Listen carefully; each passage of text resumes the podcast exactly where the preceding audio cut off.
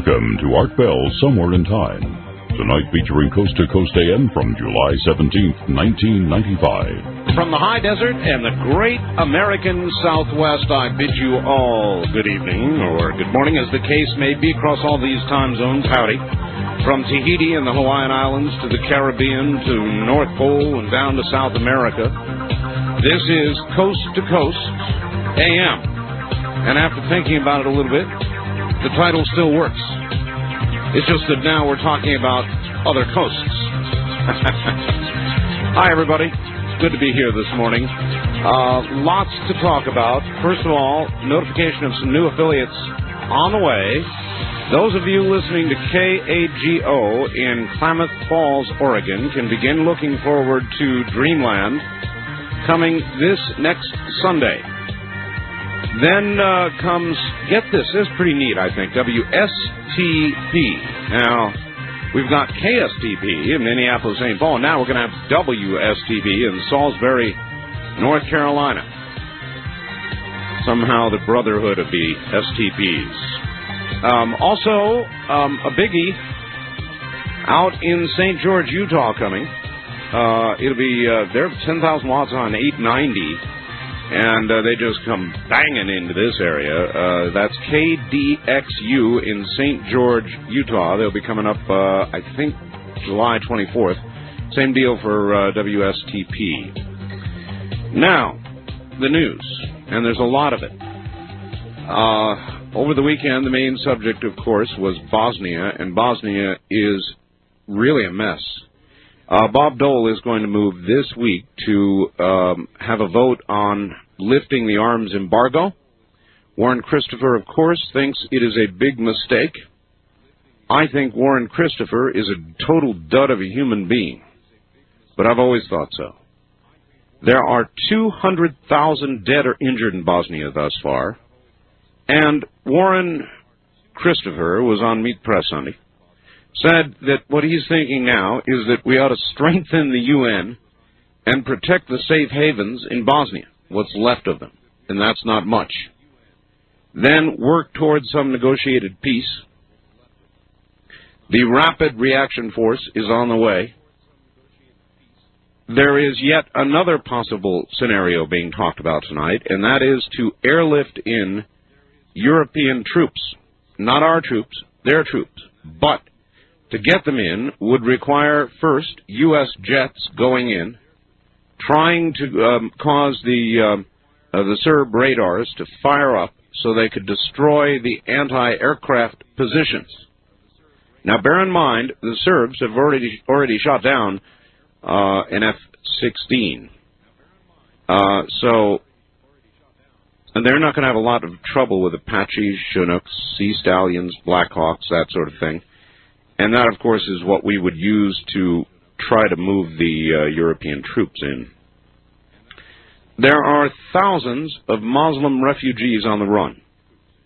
The U N has all but so far given up. The West, including us, as in U S, is has no idea uh, what we can do next. So, really, it could not be worse. There are atrocities, there's genocide going on. And I think, and I have always thought, that it's our fault, some of it. We should never have embargoed arms. Why in the world, in the world, would we want these people to be slaughtered? Why does it seem to be in our interest, and I can only imagine... I mean, nations do things, don't they, that are in their interest somehow or another.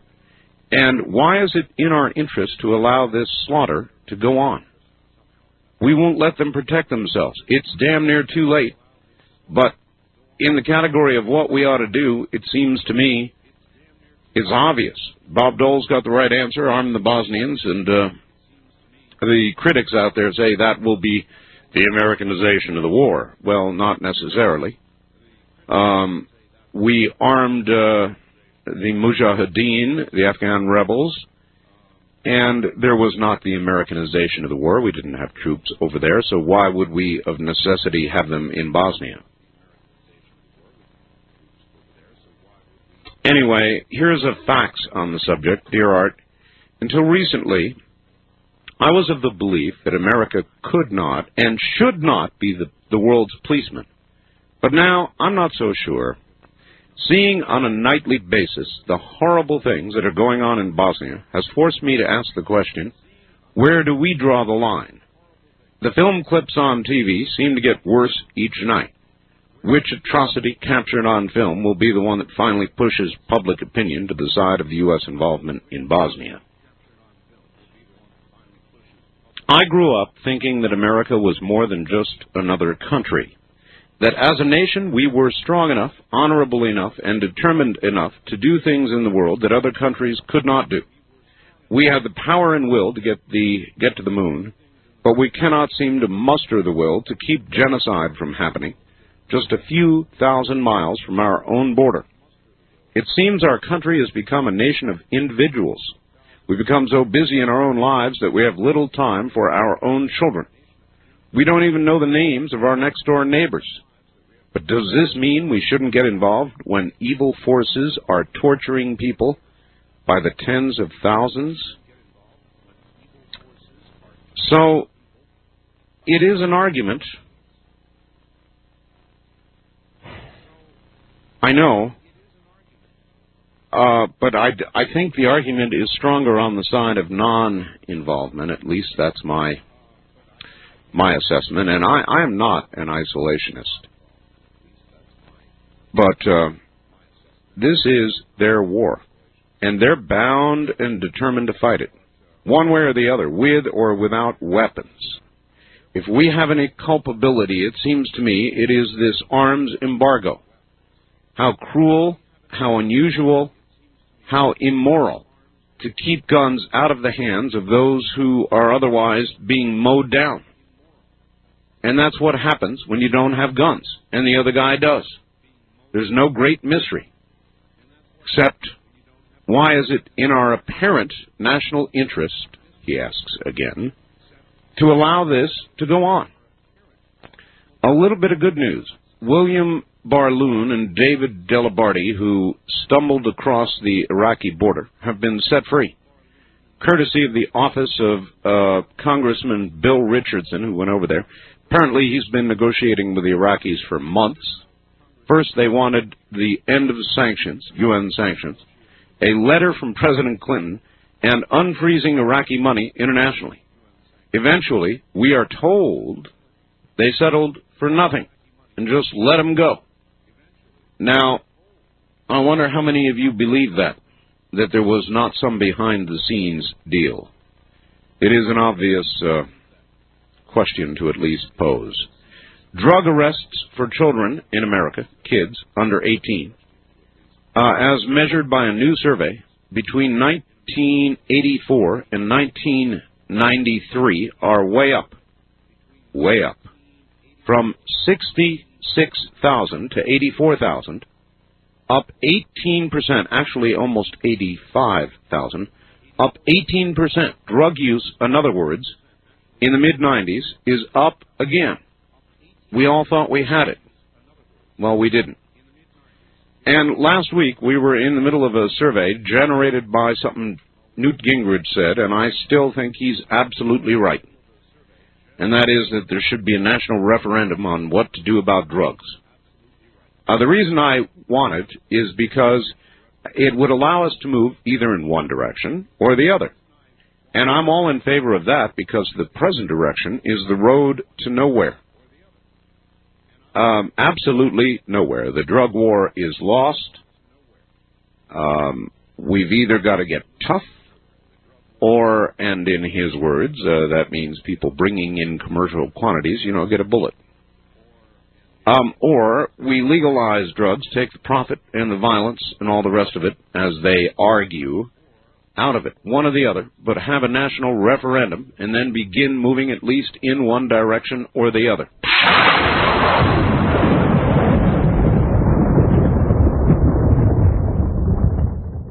Over the weekend, again, the Sunday shows, I think it was Meet the Press, uh, Pat Buchanan was on, and um, there was a, a big discussion uh, uh, between Senator Specter and Buchanan. Uh, Senator Specter is pro-choice. And Senator Specter maintained uh, there is, in his words, a continuum. In other words, uh, a, a direct line you can draw from Pat Buchanan's holy war to the guy who pulls the trigger on an abortion doctor. Now, I shortened that a little bit, the continuum, but that was the line. That was the idea. You think Specter's right? Pat Buchanan's running around saying that he'll be Ronald Reagan if that's what America wants. Mister Buchanan wants to hold congressional hearings on when life begins. Now, that's an interesting question, always has been. You know, we've been fighting about that for all the time I've done talk radio. When does life begin? Uh, somebody I, I knew once said, uh, oh, that's easy. When he sh- says to she, hey, baby, that's when life begins. Um, but a congressional investigation, do you think they could decide, have a congressional investigation, argue back and forth, and come up with some kind of official proclamation about when life begins? Specter uh, came after Buchanan for wanting all kinds of constitutional changes. And uh, Buchanan basically said, yes, but, you know, with the right composition of the court, we won't need them. We'll get uh, a court that will turn things back to the way they ought to be anyway. Do you remember uh, the end of the week last week? I still find this to be an incredible story. I, I, I, I Brinkley chose to talk about it at the end of his program. It was all about the woman who wasn't. The man in Utah, the poor guy in Utah, who called the police, said that his wife of three and a half years was missing, gone. The police searched and found his wife. They also found out his wife was a man. The man's comment, the real man's comment, when he found out was, gee, do I feel stupid? Well, you know, of course he should have known. Uh, the obvious uh, but impolite uh, areas of he should have known, so we don't talk about those. He, somehow he didn't. Hard to believe. The Washington Post asked over the weekend, why do you suppose he was not suspicious when she, in quotes, asked for a Christmas present of a drill press? Why, asked Brinkley, wasn't he suspicious when she had to lather up and shave every day? I, you know, I guess um, I must believe this story, but I, I truly find it unbelievable. I mean, how how could it be? How, ladies and gentlemen, could it be? Could it be? I'm, I'm going to jump ahead. I've got so much news, I'm never going to get it all in. I want to talk a little bit about the weather. And um, I, I know everybody's going to say, oh, here he goes again. Well, yeah, here I go again. The weather, the weather all across, right now here in the desert, it's kind of humid, uh, has been overcast, drizzly even, rainy. Uh, my friends to the north in Reno, up into uh, Oregon, tell me there's thunder and lightning all over the place. In Chicago and in the mid- Midwest, uh, Wisconsin, you guys up there know. Uh, but particularly take, uh, for example, Chicago. There have been, I am told now, one hundred ninety deaths from the hot weather, the heat. Now, it's already cooled off. Uh, that is, at least into the mid-eighties. But the county coroner in Chicago thinks the death toll will go to three hundred. three hundred people dead from the heat in Chicago alone? Now, arguably, they got in trouble with their power there, and they lost it for about three days. But that's just one city. There were forty-four additional uh, deaths today alone in Chicago. Mayor of Chicago wants his area declared a disaster area because of it. Now, I've been watching the weather this year so far here, and our summer began very late and is at this moment weird. The weather patterns, it seems to me, are changing. Now, I know. Everybody will say it. And, of course, you know, weather gets weird. There are variations. I know that. But I have questions about this. This number of people dead because of hot weather, I wonder if anybody's thought that it might be something else other than and or in combination with the weather. That's too many people. Too many people. That many Americans uh, don't die in a heat wave in one city, at least not in my experience. Boris Yeltsin. Now, this is a very interesting story, and I'm going to have to wind it up, I can see, with this one. But uh, he's, you know, remember he had heart problems last week, supposedly? When he first had them, they said, oh, uh, this is a critical heart condition. Now and since then, all of a sudden, his assistants have been saying, no, no, he's healthy. So yesterday, they released a photograph of Yeltsin, black and white. Um, N B C noticed that this supposed photograph of Yeltsin uh, was a fake, one taken actually in April. And they proved it with each and every little detail in the photograph, identical to a photograph taken in April. Later in the day, Moscow re- uh, released a second photograph, this time in color, but the same photograph taken in April. So what does this mean? It means they're lying. Now, what does it mean if they're lying? It means Yeltsin probably is in critical condition. That's what I think. And I think very shortly you're going to hear an announcement, uh, some sort of announcement anyway, from uh, Russia about the death of Yeltsin. That's just my opinion. Or maybe he's just so critically uh, drunk and messed up that he's they're drying him out. Or, you know, who knows? But uh one thing's for sure, they're lying, and we can wonder about why. All right, well, I've got enough material. Uh, as you know, Waco hearings get underway. The Whitewater hearings get underway later today or tomorrow, depending on your time zone. Waco on Wednesday. It's not going to be an easy week for the president, for the White House. By the way, they de- uh, dug down trying to find Jesse James, and guess what? So far, no Jesse James in the grave.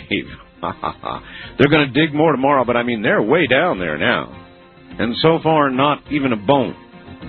So a lot of people are starting to think maybe Jesse got away with it, faked his own death, and uh, lived out his life, uh, no doubt, happily someplace or another.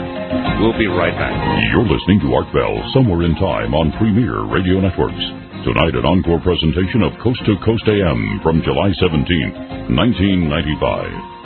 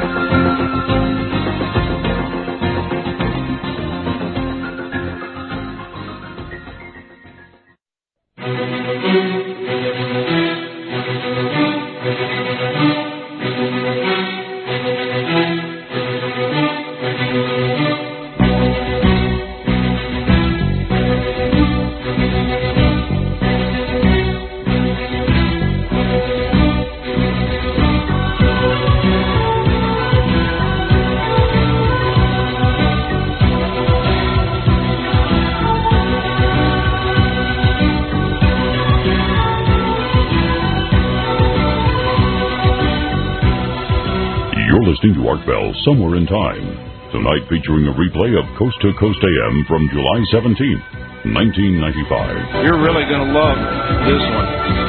Street gang activity that was once confined, by the way, this is according to Newsweek, street gang activity once confined to South Central L A, Chicago, and New York's Harlem, has now been reported throughout, guess where? The U S military. The magazine reported in its July twenty-fourth issue that notorious L A street gangs like the Crips, the Bloods, and Chicago's folk, uh, folk gangsters are now active in all four branches of the armed services and at more than fifty, count them, fifty military bases around the U S.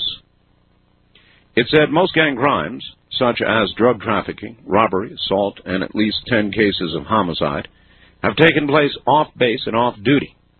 But it adds that Army enlisted men have been photographed flashing gang signs in the middle of the Gulf War. It also said some gangs stake out turf on aircraft carriers at sea. There was a gang member that ran for office in Chicago. He didn't make it, but he ran.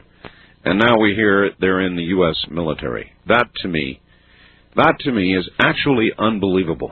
I was in the Air Force, and uh, to imagine gang activity in the military is about as unimaginable for me as anything I've ever heard. But there you are. That's Newsweek.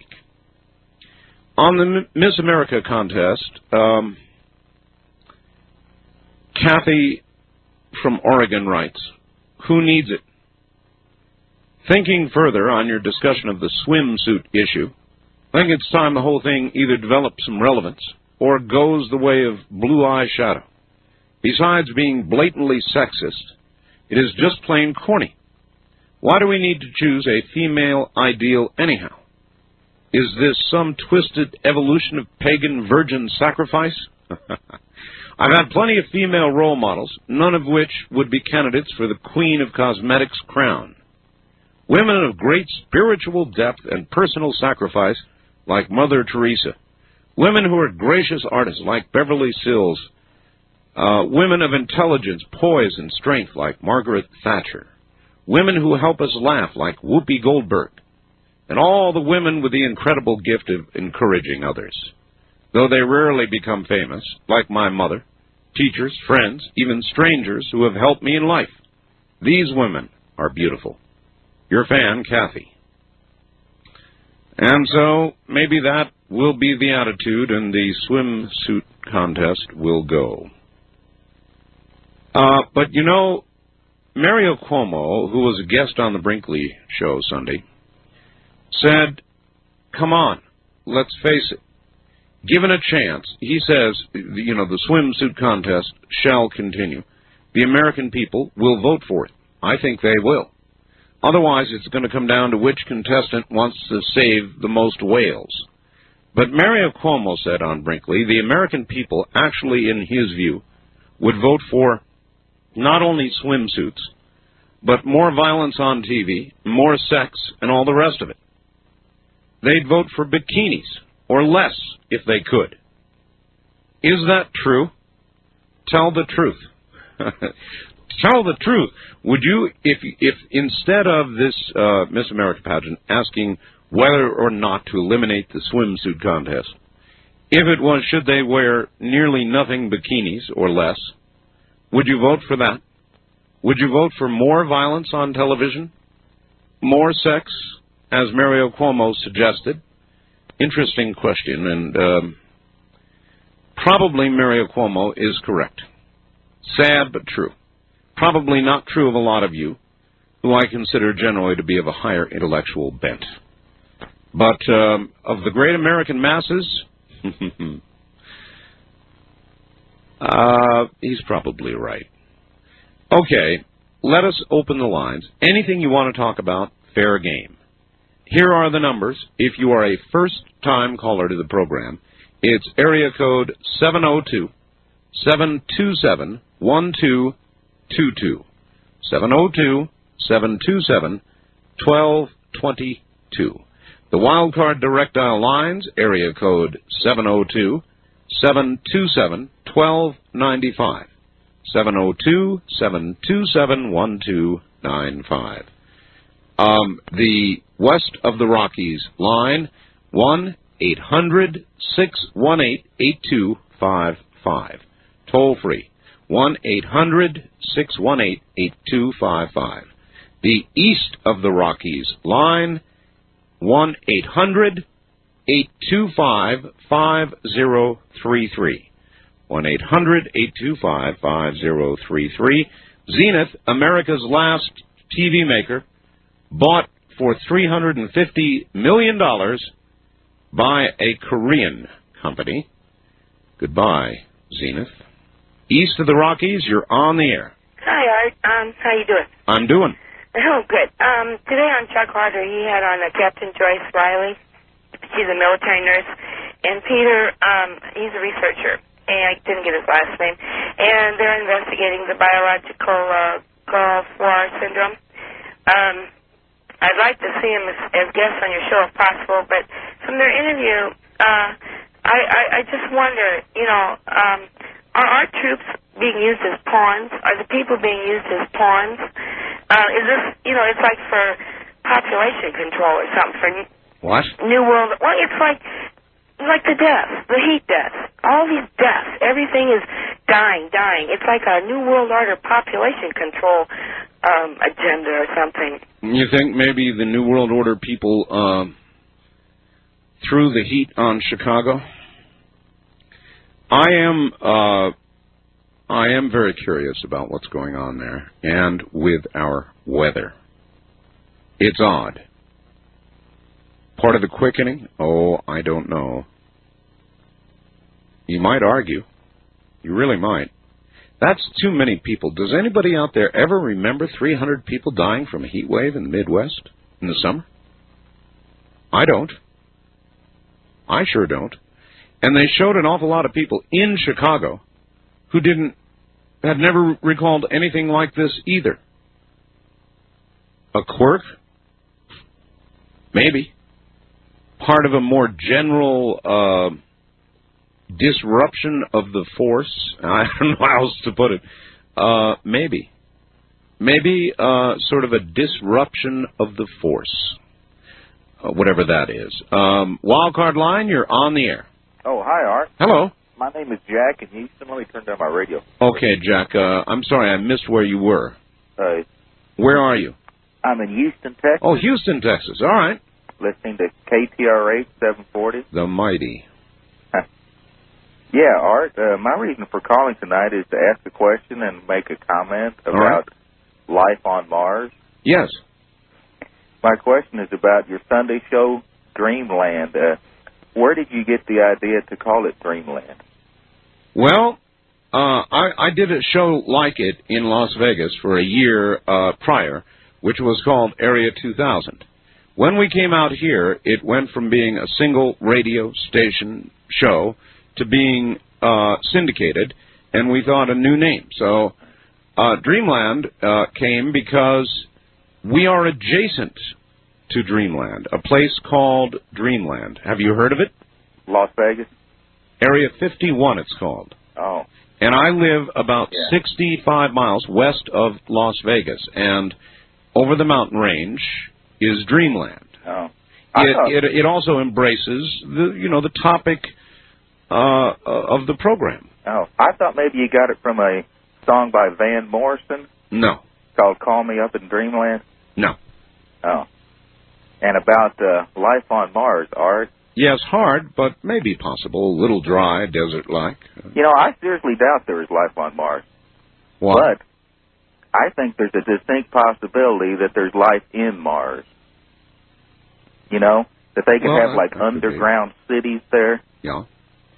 Have you, have you ever heard of complete, self-sustained underground cities? Well, I've heard of it. You know, like the... I think they... Why, you, you would think every now and then uh, they would pop their heads up uh, for something or another.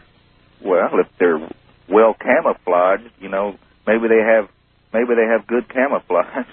But, I mean, they have, like, underground cities there in Nevada, don't they?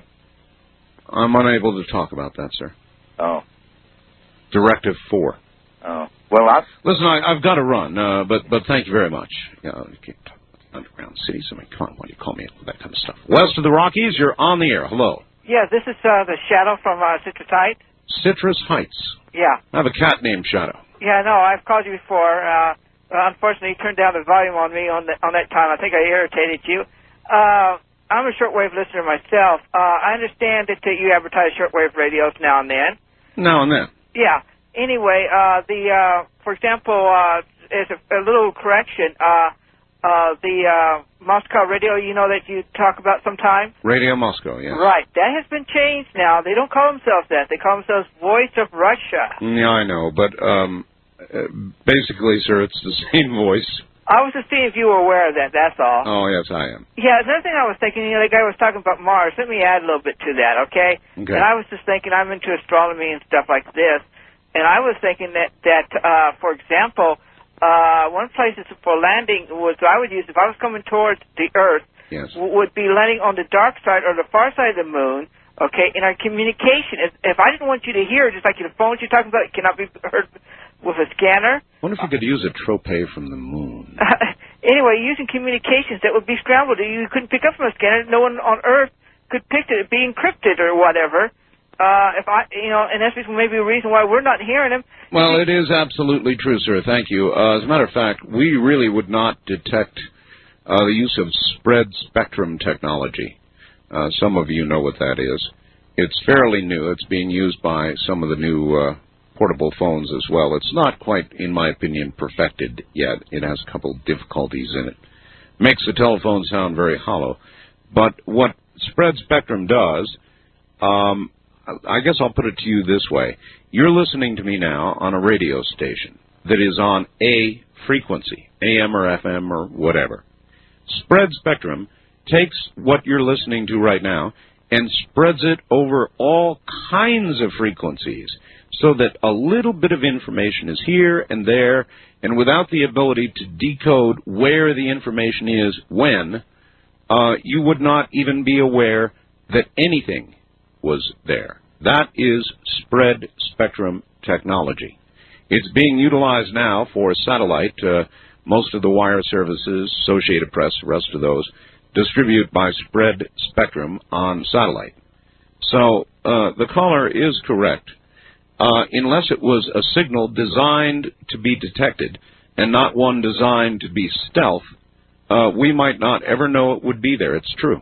East of the Rockies, you're on the air. Yes, Art. Um, my name is Eddie. I'm calling from Saint Cloud, Minnesota. Yes. Hi, Eddie. Hi. Um, one minute. Let me turn my radio down. Oh, good. Yes. Do that. Get that sucker down. Get it off, actually. I just uh, real briefly want to let you know that I have it on real good information that we'll be getting Dreamland here at K N S I. Oh, you do? Yes. Well, you guys always seem to know these things before I do. It seems to be a Minnesota thing, doesn't it? It's a, actually, it's nationwide, sir. A lot of times people like you call me up and say things like you just said. Nine times out of ten, it turns out to be true. You know, I'll call my network. My network will call the radio station. They'll say, oh, yeah, we're going to be doing that. So I hope you get it. I was told by someone in the know that it'll be within the next sixty days we'll be getting Dreamland. I see. And I've been listening to you for about six months, and I've been dying to hear Dreamland. I can understand that. It's a fascinating show. Okay, you have a good morning. You have a great show. All right, thank you. Uh, next week on Dreamland, Max the Crystal Skull. Max the Crystal Skull. I'm looking forward to that one. Oh, by the way, I wanted to go out of my way to say thank you uh, to whoever it was, and I should have your name, who sent me the Whale Kaboom film. Do you remember that?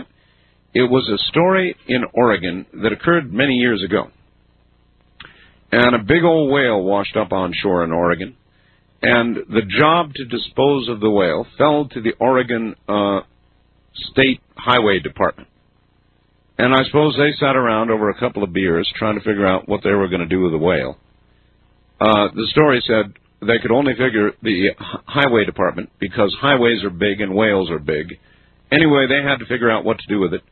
So they got all this dynamite All this is a story right out of uh, the uh, the turkeys uh, falling out of the helicopter, thrown out of the helicopter on W K R P. They got all this dynamite and blew this whale into smithereens, only they weren't quite smithereens. See, they figured blow it into small pieces and the seagulls would uh, eat it up. You know, it blew into pieces. In fact, the explosion was absolutely spectacular. Unfortunately, one of the pieces was big enough to come down and crush an automobile. The spectators took off for their lives as whale blubber splattered them into the sand. And somebody else called me and said, oh, this story is not true. It's an old uh, myth or something. Oh, no.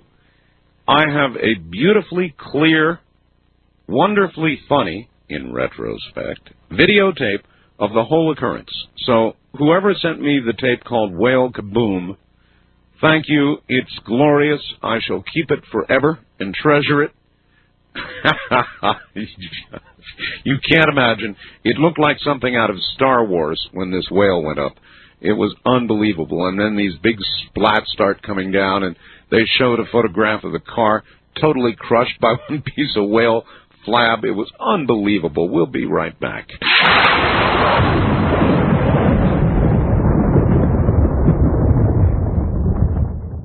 Hey, Art, Chicago, Kikwit, Ebola, O'Hare, airlines, coincidence? Just exercising the Chuck Harder side of my brain. Jim in Tupelo, Mississippi. Art, the A B C News at eleven o'clock this evening, which I heard on K B I a few minutes ago, reported the B A T F has obtained twenty-two cargo airplanes capable of transporting heavy weapons. An A T F spokeswoman confirmed this to A B C. So to avoid any further involvement of, of the U S motor, oh, I see, let's use this new A T F Air Force to transport arms to the Bosnian Muslims once the Senate finally overturns this ridiculous embargo. Maybe they could take Warren Christopher along for the ride and pack an extra chute. Steve. Yeah, I don't like, I really, really don't like Warren Christopher. I don't know what it is about the man. I really don't. Listening to him, I really don't. I mean, in a way, he says, no, he doesn't even say the right things. He says them in diplomatese uh, very well. Uh, there's just something like that. I just, I do not like Warren Christopher. East of the Rockies, you're on the air. Good morning. Hi, Art. This is Jeff in uh, Seattle. How you doing? Oh, pretty good. How about you? K V I, which becomes Como at uh, one a m Yeah, that had me confused for a while there. Uh, is it okay if I change the subject a little? Always. Okay, um, about uh, Newt Gingrich's uh, drug referendum. Yes. Um, he included uh, marijuana in there. I'm afraid so, yes. But uh, he didn't say any of the, any of the other uses of it besides uh, besides his getting high. Well, that's true. Um... His only concern with regard to the referendum is on the use of drugs as drugs, not paper products or clothing or wood products or anything else. But uh, you can use it. He, we we all know, sir. Okay. Well, that's all I wanted to say. All right. Thank you very much. Yeah, sure. Uh, hemp can be used for many other things. It is true. But uh, it would threaten many other industries. Now, is that a factor? No, of course not. Would the paper industry or the wood industry um, or the clothing industry be affected? No. Wildcard line, you're on the air. Yeah, hi, Art. This is Roy calling from Eugene. Hi, Roy. How you doing? Okay. I sent you a fax earlier, and I'm sure you got it because you get so many a day. Yes, uh, I do. About what? It was in regard to the Santilli film coming out of England. Uh, no, I don't recall it. Oh, okay, great. Um, how, how many? Got... How many pages? Uh, just one. Hmm. A single page with a, I'm, with a cover page. As a matter of fact, I'm going to pick up the phone during this next break, and I'm going to call Ray Santilli in England. Uh, must be about the right time to call him, uh, and I'm going to see if I can line something up. Okay, I have some uh, some some more information on the film. Uh, I talked to a gentleman here, uh, excuse me, out of California, who has the exclusive uh, rights to the film for distributing it on videotape. Yes. And I guess that... Uh, from what he has told me, and I couldn't verify my facts. Sir, I'll tell you what. Do you want to hold on? Hey, you bet. I've got a break coming up here, so uh, hold on where you are. We'll be right back. You're listening to Art Bell, Somewhere in Time. Tonight featuring a replay of Coast to Coast A M from July seventeenth, nineteen ninety-five.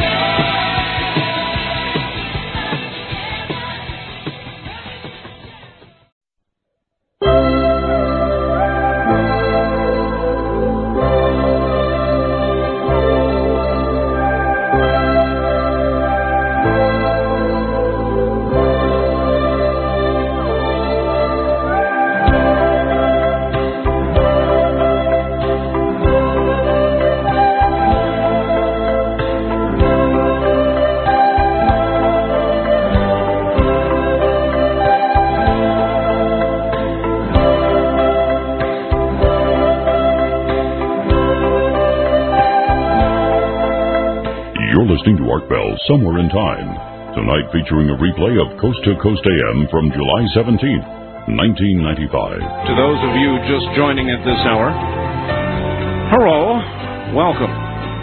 We'll uh, review the news here in a moment. I've got a caller on hold who was in the middle of saying something about Ray Santilli's Roswell film uh, and that he has a friend who has the distribution rights in California or something. Is that right, sir? Yes, sir, it is. On videotape, huh? On videotape. Um, what I have now is uh, he gave me a pretty detailed um, description of what's on the film. Um, he had given me some information on uh, other parts of the film that he has not seen yet, but has uh, heard what is supposedly on the film. And he gave me the story about uh, how the films came into possession of Mister Santilli. And uh, well, I'm going to get that right from the horse's mouth. I'm going to be interviewing Ray Santilli on the air. Okay. Um, How's yeah. that? Oh, that's great. And that's uh, sometime this week? Yeah. Um, of course, he's in London, so uh, I think it's just coming up around nine o'clock or so in the morning in London or before it. And uh, I didn't reach him this last break, but I'll, I'll call him in the next break, and we'll line it up for tomorrow or something. Okay. Um, can I add one more thing really quick? Sure. Okay. Um, the what I did receive from my, from my uh, friend who has... Uh, he's the director of the U F O Audio Video Clearinghouse in uh, California. Right. Uh, I received a letter from him, and uh, the stills of uh, of the of the footage that's been that you have on your bulletin board mm-hmm. and all that. And I'm, geez, these are just incredible. I know. These are really incredible. I know they are, and um, it's a great teaser for the film, I guess. yeah. Um, all right, sir. Uh, thank you very much. And if any of you want the stills. They're all over cyberspace. They're on internet at various locations, and we have them on the bulletin board. Um, you uh, need a computer and a modem, and a little bit of know-how in how to download uh, using some sort of protocol, Z modem or whatever. Uh, you can call our bulletin board twenty-four hours a day. They are awesome. I mean, there's no other way to explain it. In fact, I found them uh, particularly shocking because, to me, they look like what an alien ought to look like. Kind of a vague image of us, if you will, but enough different so you say, oh, my God. You know, that's the kind of reactions I've been getting universally. All right, new affiliate news coming. Coming shortly, coming attractions. Next week, W S T P uh, in Salisbury, North Carolina, will begin carrying Dreamland. Now, I thought that was kind of neat. Because we have K S T P in Minneapolis, Saint Paul, and now W S T P. And uh, we have both. Coming soon, uh, K A G O. No, I'm sorry. I should have said Coast to Coast. Uh, W S T P will be carrying Coast to Coast from two to five. Um, K A G O in Klamath Falls is the one adding Dreamland beginning August sixth. And...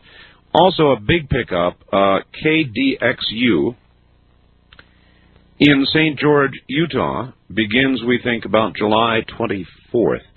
Now, they're a big one on eight ninety, and uh, I suppose if you're anywhere in Utah or the surrounding states, including, I might add, here in Nevada, um, eight ninety comes in like a bomb. So beginning July twenty-fourth, we will be there as well. The news is not good. Bosnia is, of course, a disastrous mess. It was the um, subject of most of the weekend shows. The safe areas are falling like ten pins. The U N is huddled in a corner somewhere. Warren Christopher is talking about sending in U S jets followed by helicopters carrying European ground troops. And nobody really knows what the hell to do. Bob Dole wants to arm the Bosnians. Uh, the president does not. It's just, you know, it's a big mess. We are, to some degree, responsible for not allowing the Bosnians to defend themselves, and I just don't know how Warren Christopher and company can sleep at night. Yeltsin. Um, very interesting story on Yeltsin, I think.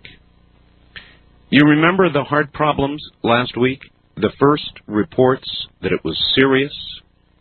Well, yesterday, Moscow released a photograph of Yeltsin, purportedly to show him in uh, rosy-cheeked health. Well, N B C tore the photograph apart and determined it was one taken of Yeltsin last April. Now, what does that mean? It means they're lying. Then later in the day, Moscow re- released a second photograph, the same photograph, this time, though, in color.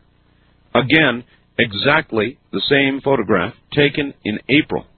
So they're lying. It's a ruse. It means Yeltsin is probably... Pro- I mean, you know what my guess is? That we will soon hear that Yeltsin is suddenly dead of some kind of massive heart attack. Or maybe they'll just never tell us that he died at all. Who knows? The number of dead in Chicago is unbelievable. one hundred ninety so far. The coroner there thinks it'll go to three hundred before it's all over. From the heat. three hundred dead from the heat. Now, since when does that occur in a single American city? Ever. Somebody called a little while ago and suggested um, that it's because of modern technology. Because we've got air conditioning, we've got this, we've got that, we live inside, our bodies are not rough and tough anymore, and so if the power goes off and we get hot, we die. And the older people, of course, die first, and I guess that is true. The mayor of Chicago wants it uh, declared a disaster area. Uh, Newsweek magazine reporting that, you're not going to believe this, uh, there are now gangs in the U S military. The Crips, the Bloods, and the Chicago folk gangsters are all now active in all four branches of the U S Armed Services and at more than fifty military bases around the U S. It is said most gang crimes, like drug trafficking, robbery, assault, and at least ten cases of homicide have taken place off-base and off-duty, but it adds, now get this, enlisted Army men have been photographed flashing gang signs during the middle of the Gulf War. It also said some gangs are now staking out turf on aircraft carriers at sea. Can you imagine that? Staking out turf on aircraft carriers. The Waco hearings will begin Wednesday. The Whitewater hearings will begin today. It is going to be a very, very tough week for the administration. Um, Whitewater hearings are going to include an inquiry into the Vince Foster case. There is still something there. I have always had the belief that uh, Vince Foster did commit suicide. But I think that body was moved. Maybe, maybe we'll find out. And, of course, the Waco hearings beginning Wednesday. Schumer and company all believe the Waco hearings are going to be used to discredit the government, to uh, destroy what uh, efforts at gun control have been made so far. And, you know, the only reason I can figure that they're worried that this will hurt the case for gun control is if the government is shown to have been wrong and just slaughtered those people. Otherwise, uh, you would think that uh, if they were all in the right, it would help the case for gun control. But no, they're saying ahead of time they're worried it's going to hurt the case. Now, why would they be worried if the truth was on their side? Jesse James, they're digging and digging, and there's no Jesse James thus far in the grave, and they're way down there. So they're going to keep digging tomorrow. But presumably, if they don't come up with Jesse pretty soon, then they're going to conclude it was an empty grave, and it means, I guess, Jesse James fooled everybody and uh, left, lived out his life uh, well someplace. Who knows? I guess tomorrow we'll know. West of the Rockies, you're on the air. Yes, hi, Art. Uh, this is Rick from San Francisco. Hi, Rick. I wanted to comment on three things real quickly. One, I agree with that gentleman that I think technology and uh, your body has a lot to do with, with the way you feel. Um, sure. I was born and raised in Las Vegas. I've, I've been up here for two years now, and I'm complaining when it's eighty in San Francisco. I'm like, what is this? It's a heat wave. Yeah, I know. And then people are like, well, I thought you grew up in Las Vegas. It's like, you know what? You're right, but it feels hotter. I mean, it, it just feels hot to me since I'm, I'm you know, haven't been used to it. Well, remember that in San Francisco you've got a lot of humidity that uh, Las Vegas yeah, does not have. Yeah, but not as bad. Um, number two, um, being that I have been up for two, uh, I have been up here for two years. Correct me if I'm wrong, but there have been no earthquakes. I have not felt an earthquake since I've been up here, and I really, and I've talked to some other people who've been here longer, it's been dead up here. There's absolutely nothing going on up here. And I wonder, my, my view would be, that's bad. That's bad? Yeah. Hey, I moved up here at the great, a great time. Well, it depends on your point of view. Um, most people hold the view, a lot of geologists, that small earthquakes relieve pressure. And that when you have a long period of time that goes by, the pressure builds, in other words, between shifting tectonic plates. And uh, so that a long period of inactivity uh, is bad news. Right. And I know you're very knowledgeable on on, on uh, earthquakes and stuff. Is it true that, that the Hayward Fault is the one that um, we have to worry about up here as opposed to the San Andreas, because the Hayward Fault runs... apparently runs through major metropolitan areas. Are you familiar with that at all? Yes, it is. Yes, uh, I am, and yes, that is true. Okay. And uh, my third question is, um, I have uh, started a lot of people listening to you, and um, most of them, like you know, like myself, are gay. And it's funny that when they listen to you and they will listen to your callers, it's remarkable how they say, you know what, this is the first time I have ever heard this in my entire life. Well, yeah, we've seen it on T V. Heard what?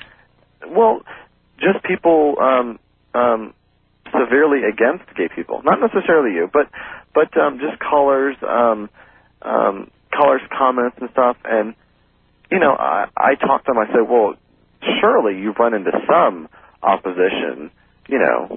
And okay, like, again, no. sir, um, all right, thank you. Again, you're in San Francisco, and your perception is...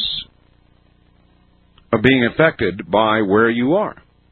You are in an area where, per capita, there are more gay people, arguably, I suppose, than almost anywhere else in the U S. So everywhere is not like San Francisco.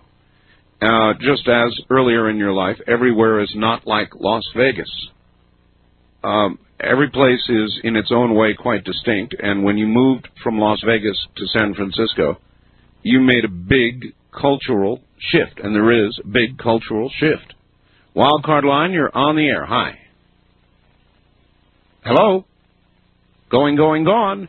Uh, wildcard line number two, you're on the air. Hi.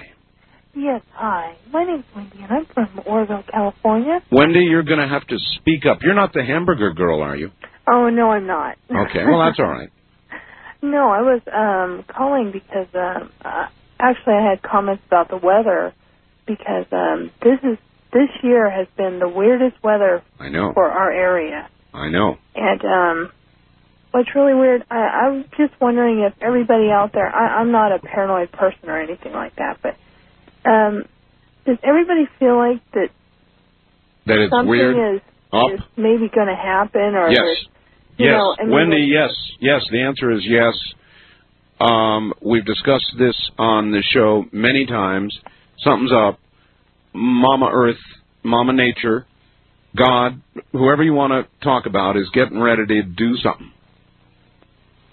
Well, you think more people would be worried about it? I mean, you know, we complain about, you know, the rainforest and everything, but then there's, uh, you know, other people in the States here that, that complain about, oh, we can't, you know, we have to, you know, we can't save the environment, we have to cut down these trees, or we have to do this, we have to do that, but then we turn around and we complain because, oh, no, they're going over there, they're cutting down the rainforest, we're not going to have any air.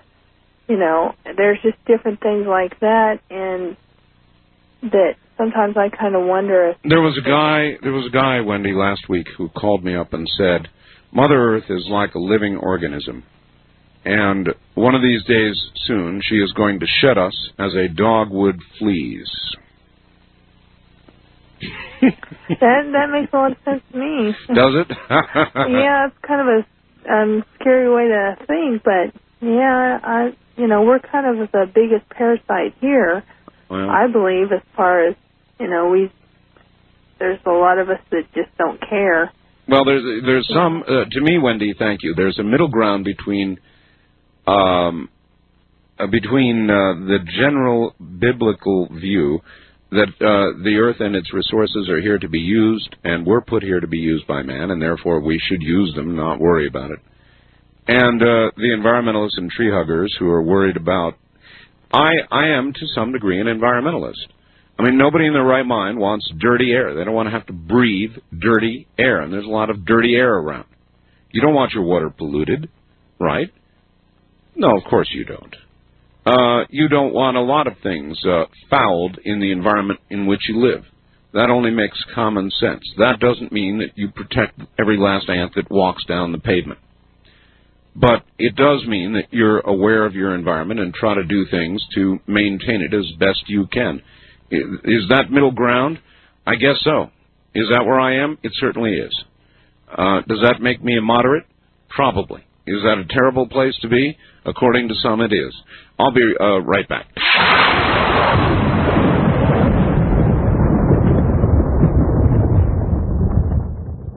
West of the Rockies, you're on the air. Hi, Art. Hello. Art? That's me. I'm calling from Palm Springs. Okay. Uh, I have always felt that uh, our most favored nation trade agreement with China is financing their army and the progress of the building you referred to when you were over there. Well, it is. And a long time ago, a wise, wise person said to me that we only have one thing to fear, and that's the Yellow Army. Now, well, I'd like to hear what your listeners have to say about that. All right. All right, Thanks. Listeners, thank you. Do you fear the Yellow Army? The great masses from the East. Um, I do not.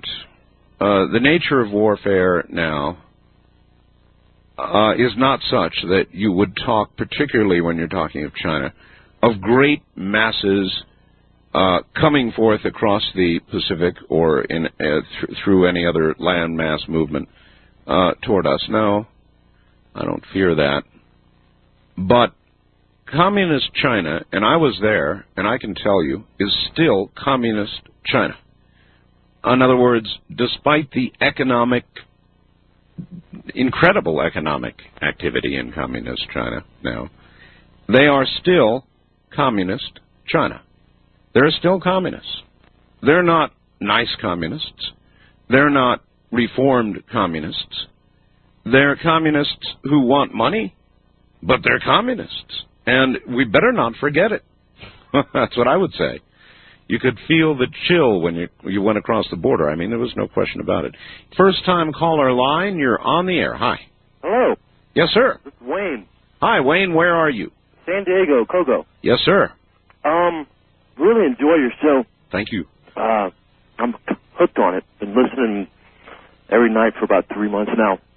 But um, one thing, a couple of things. But one thing uh, you mentioned about gangs.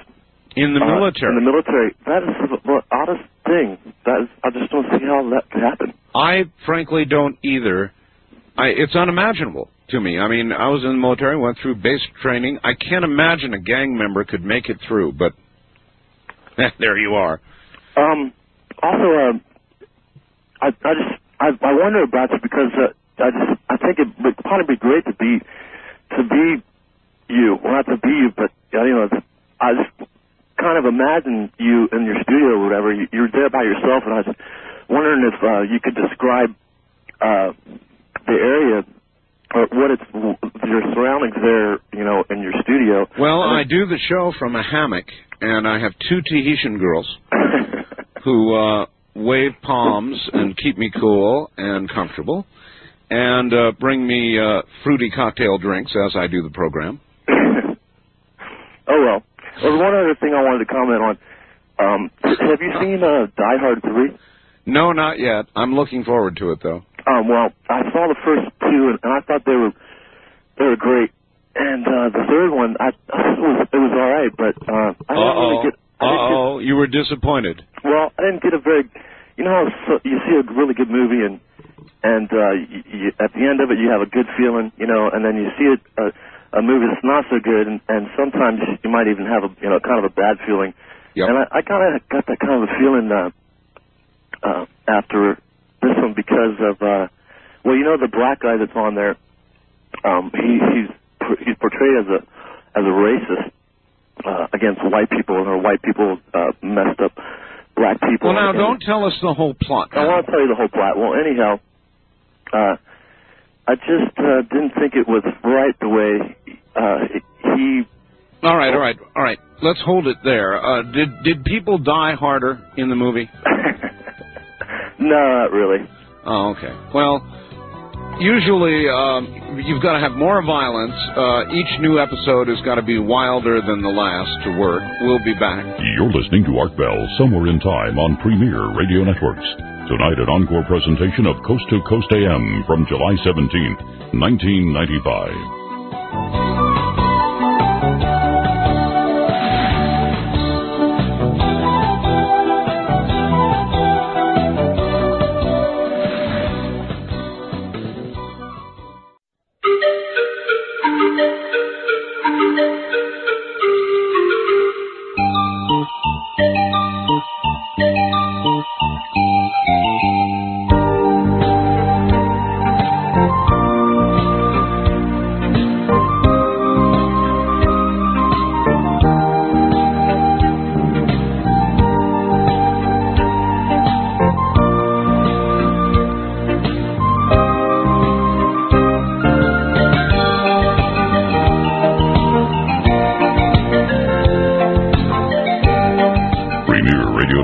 Presents Art Bell, Somewhere in Time.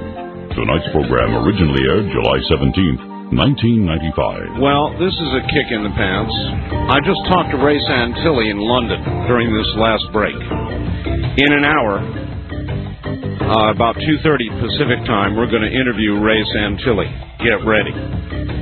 Who, who you say, is Ray Santilli? Well, he is the guy who's got the Roswell film that is causing so much stir, and well, it should. Uh, so that's what I mean when I say what we do here on the air is unpredictable, uh, spontaneous, and uh, I just do it when I can do it. And I talked to Ray. I, he said, well, I got a little interview to do here now.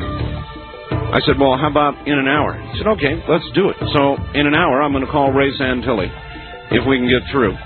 And we're going to talk to him about the Roswell uh, film, and maybe break through some of the rumor and myth and find out exactly what this guy has. God, I'm looking forward to that. So uh, that's about an hour from now, and that's the way things frequently occur on this program.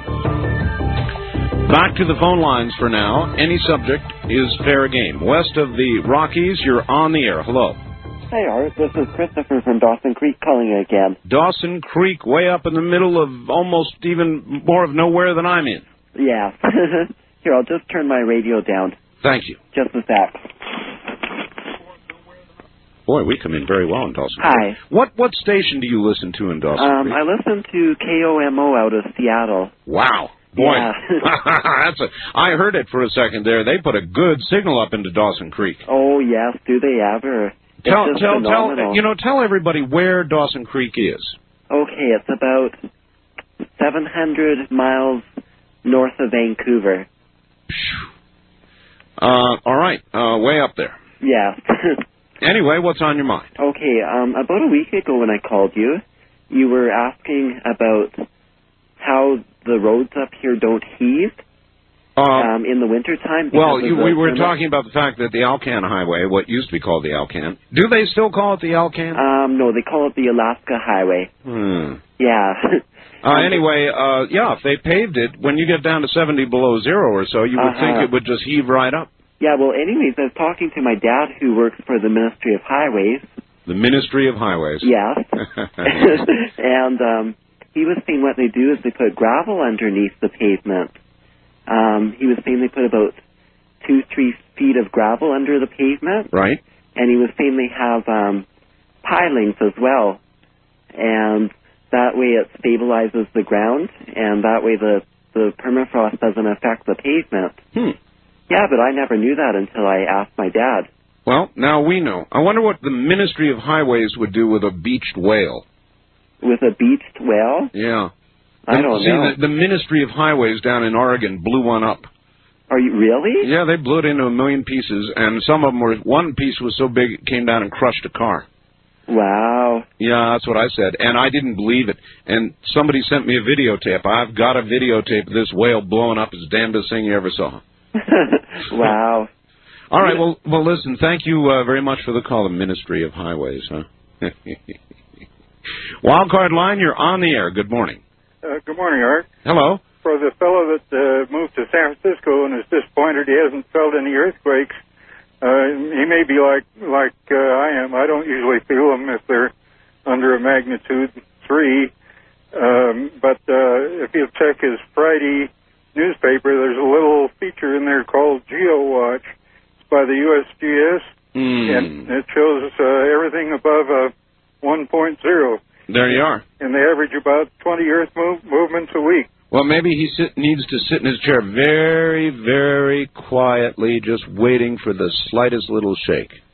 Well, um, I got kind of sneaky. I was disappointed about not feeling any here in Las Vegas, so I hung some pendulums up. Yes, and I know. I, I can tell by the movement of the pendulums, but I, otherwise I wouldn't wouldn't even notice them.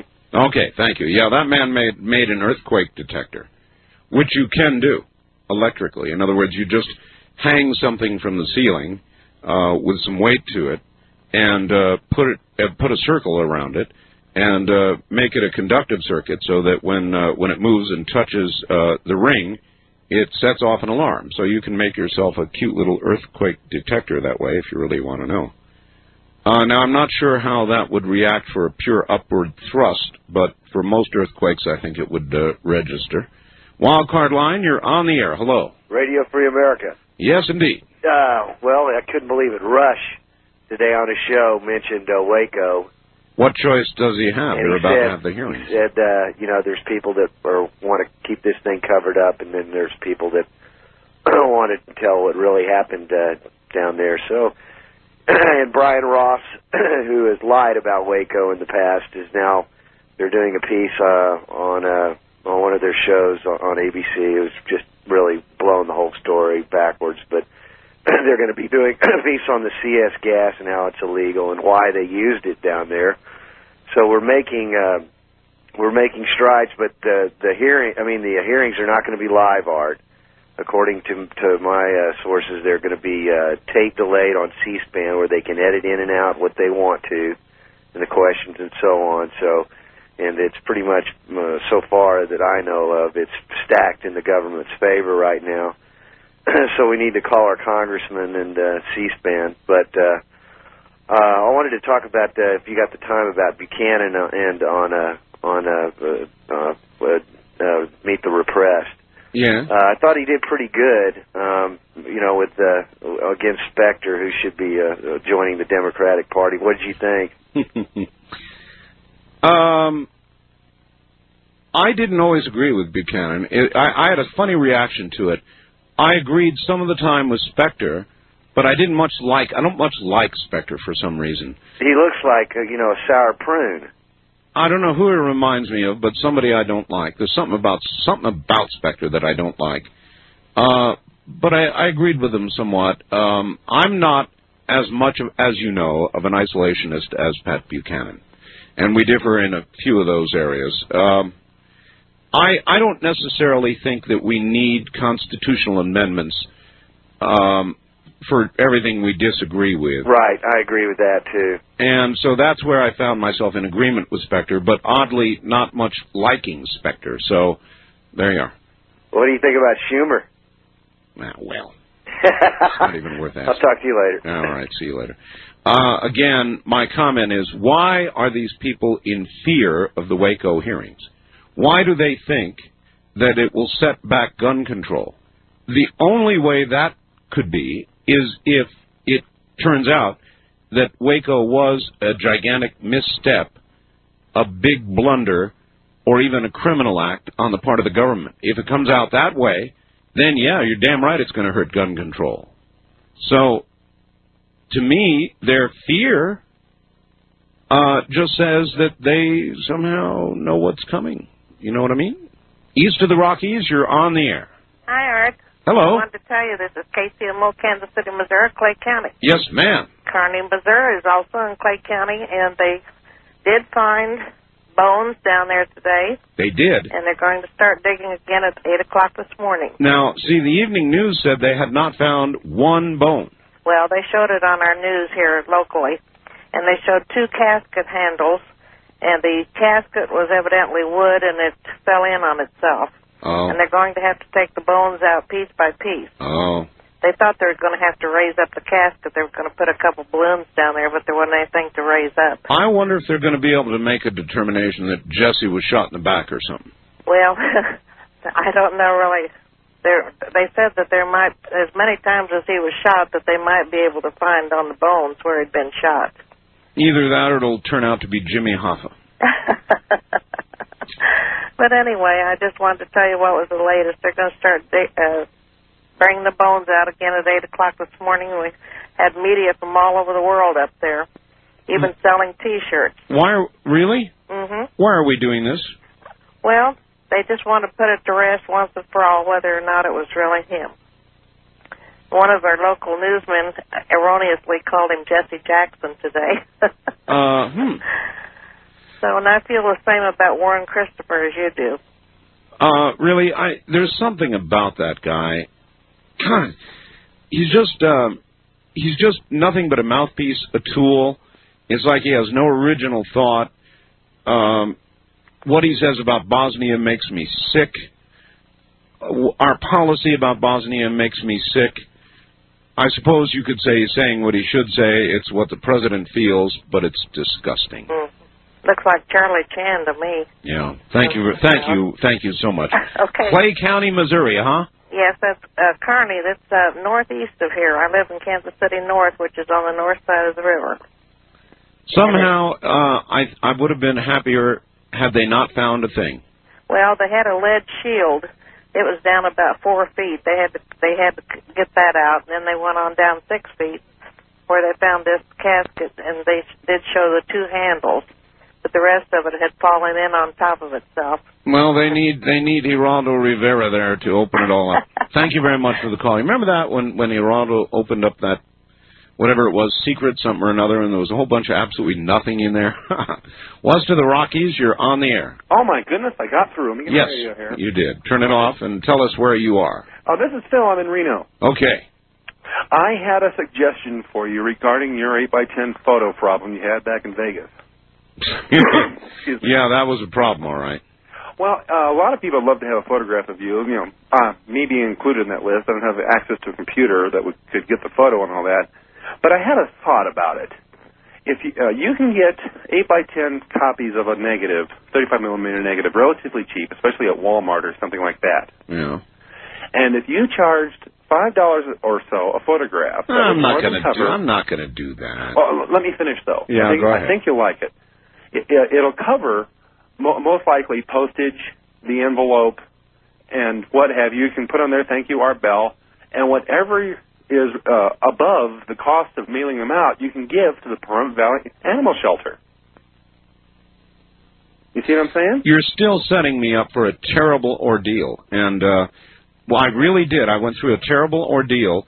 And uh, at the time, I was working for only K D W N in Las Vegas. Right. All right, right. So thousands come in, right? Mm-hmm. I go to the radio station, and I say, uh, help.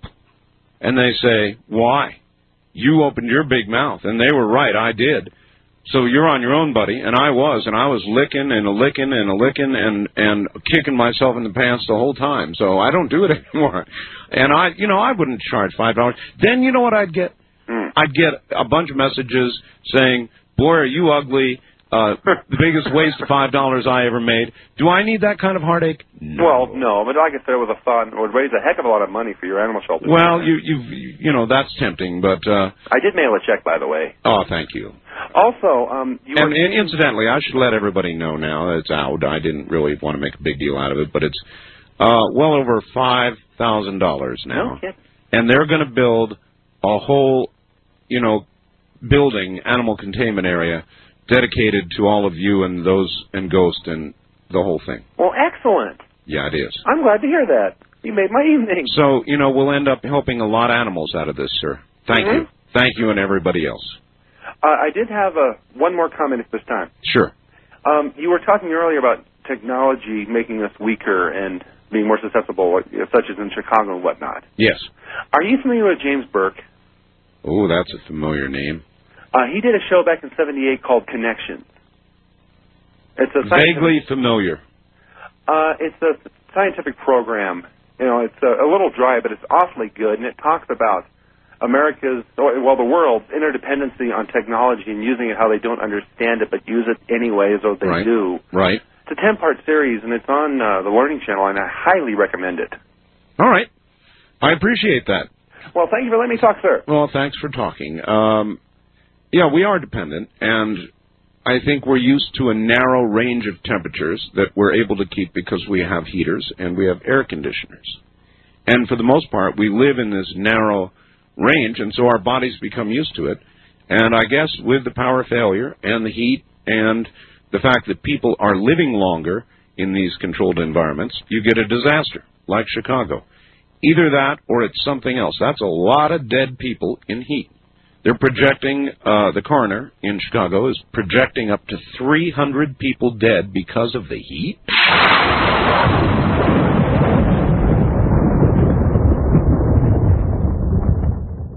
I may be interviewing Ray Santilli at the bottom of the next hour. Ray Santilli is the man with the Roswell photographs. This is kind of a surprise thing, even though I knew it was coming. I didn't really expect we'd get an opportunity to do it this morning. But we are going to do it. And uh, it should be very revealing, and maybe we can go toward separating myth from reality. He'd be the man who knows. He's the guy with the film. East of the Rockies, you're on the air. Hi, Art. This is Ken in Kansas City. Hi, Ken. Listening to K C M O. You betcha. Um, I wanted to comment on uh, arming Bosnia. I really think that's the the thing to do. Um, get the U N out, let them fight their own fight. And I'm hoping that Clinton, I mean, he's been against it so long, he can't back out now. So maybe he'll, just to save face, mm-hmm. let it go through, not veto it, you know, and just let it happen. Well, maybe, but every time it's mentioned, he brings up the word veto. Yeah. So maybe he'll do that, but the indications are that he's going to veto it. And on the other hand, he's a very shrewd politician, and he can count. Uh, so can his chief of staff. Uh-huh. And if they determine that it is veto-proof numbers, uh, maybe he will sign it. Well, it's. I think it's the best way out for him, you know, because that way he can say, well, you know, everybody's against me, and I might as well just do this because I'll Only, end up losing yeah, but, on it anyway. Yeah, but there's one little uh, snag in the whole thing. To arm the Bosnians, we've got to get first get the U N out. Uh-huh. To get the U N out is going to require twenty-five thousand U S troops. Yeah. In a few months. Yeah. and no doubt a lot of casualties. And it may happen too late for him anyway. Exactly. So I don't know. Yeah. I don't know. And on this night terror thing, yes, my wife goes through the same thing. She does? She does. It's, I mean, sometimes it's worms coming up out of the bed, and sometimes oh. it's she sees what she described as the devil walking into the bedroom. Um, it's always, you know, half real and half dreamlike. And, I mean, it's the creepiest. It's creepy. And I've always, like you, I always kind of, I like to live by hunches, you know. Yes. And she's, I've, when we were on our honeymoon, she had a dream that uh, her dead grandfather came to us and said, don't go to this one place tomorrow. We didn't go. You didn't go? No way. Did, did anything happen to the place? No. Uh, so then you'll never know whether it was because you didn't go or... Well, it was a forty-five minute drive, you know, so, uh, you know, I, I figured it's, you know, and it's and it's not a good drive. It, it was a bad road anyway. My advice would be to listen. Oh, I absolutely. I listen to my hunches, and it's absolutely. Worked for me. Absolutely. Hmm. She's she's always had dreams like this, and and I listen. I listen to them more than she does. Last place you want the devil's in your bedroom. That's for sure. All right. Thanks a million. Thank you. Take care. I used to think he was in the closet. I mean, everybody. I, do you know, I hate to admit this, but my wife would tell you it is true. I still, to this day, do not go to sleep with closets open. I know it seems silly, but everybody knows there's something in the closet, right? Because it's very dark in there, and you can't see into all the areas. And so if there's anything in there, that's where it's going to be, in the closet. It's obvious. So I always I always close the closet. Uh, my wife thinks it's very humorous. And maybe it's just an old habit, you know, but I do that. I close closet doors. I mean, who wants to go to sleep with a monster in the closet? It's obvious. Maybe it's just... East of the Rockies, you're on the air. Hello? Close closet doors. I mean, who wants... No, that's somebody playing me back to me. Don't need it. Wildcard line, you're on the air. Hi. Hi, Art. D W again from a very foggy ocean this time. Foggy ocean, huh? Yeah, we're headed northbound, and it's not very good visibility. Say, I called. I wanted to thank you for some of your sponsors. Well, well, thank you. I've got a fairly new eight one eight that I'm real real fond of. Oh, that's a hot radio. Yeah, I listened to you guys the other night there. O B B was on there. Ha, ha, ha. When I was on uh, ham radio. Yeah. How did I come in out there? Oh, you came in pretty good. I was kind of close to your neck of the woods. I was down around the San Francisco Bay, so it wasn't far up over the hill. I must have been blasting in then. Yeah. And also the final filter. Mm-hmm. I've got a set of three-year-old twins. One of them doesn't breathe real well. Yes, sir. Uh, within probably four or five days, it made a real noticeable difference in my house. That's right. And I'm a three-time user of Absolutely Fresh Flowers. I haven't seen any of them yet, but I hear they worked out real well. Oh, yes. That's generally what you do. Yeah. Well, you're a faithful, good listener. Yeah, and one other thing. Uh, I agree very much we should arm the Bosnians. All right, sir. On, look, on that note, and so do I, we're in agreement. I've got to go. I have no choice. The clock is the clock is the clock. We'll be right back. You're listening to Art Bell, Somewhere in Time. Tonight featuring a replay of Coast to Coast A M from July seventeenth, nineteen ninety-five.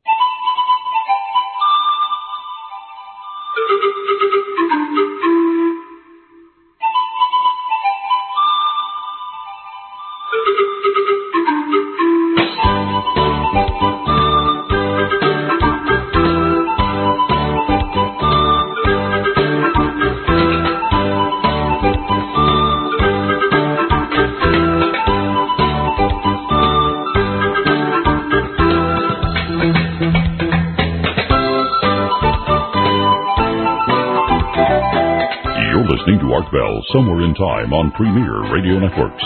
Tonight, an encore presentation of Coast to Coast A M from July seventeenth, nineteen ninety-five. Good morning, everybody. Um, here in the middle of the night, we're going to do something a little odd uh, in about twenty-five or thirty minutes. We're going to call England, uh, London, and talk to Ray Santilli, who is the um, uh, the possessor of the Roswell footage, uh, of which now there is much mythology, much uh, confusion, and uh, alarm, and all kinds of uh, emotions surround this film and the stills that have come from it.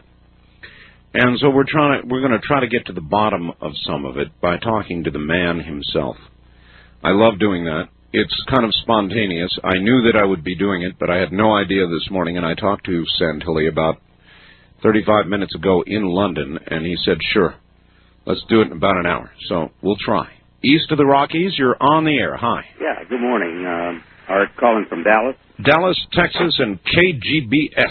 Right, eleven ninety. Yes, sir. Um, a couple of things. First of all, I watched Meet the Press on Sunday, and as I was watching Arlen Specter, I was thinking to myself, uh, this is a guy Art Bell will really like, conservative economically and uh, tolerant on social issues, which I've heard you yes. say many times. Yes. And But, yeah, you're absolutely right. I mean, uh, you heard me with an earlier caller, I'm sure, say that uh, actually I found myself in agreement with uh, Mister Specter, Sen- Senator Specter, save his views on uh, pro- his pro-abortion views, uh, save that, but there's something about Arlen Specter that I don't particularly like. I don't know what it is. Well, that's vague. I mean... It is know, vague. It, no, you're it right. It can't be the way he looks. That would be absurd.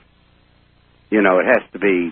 You know, I hope you can pinpoint that. I know it's not the way he looks, because that doesn't sound like something you would take into consideration. Maybe it's his uh, delivery. He was very matter-of-fact, uh, very confident, it seemed to me. Not cocky, but very confident. I, I was rather impressed with him um, myself. Okay, uh, well, I, I I don't change what I said. I his his words were okay, but...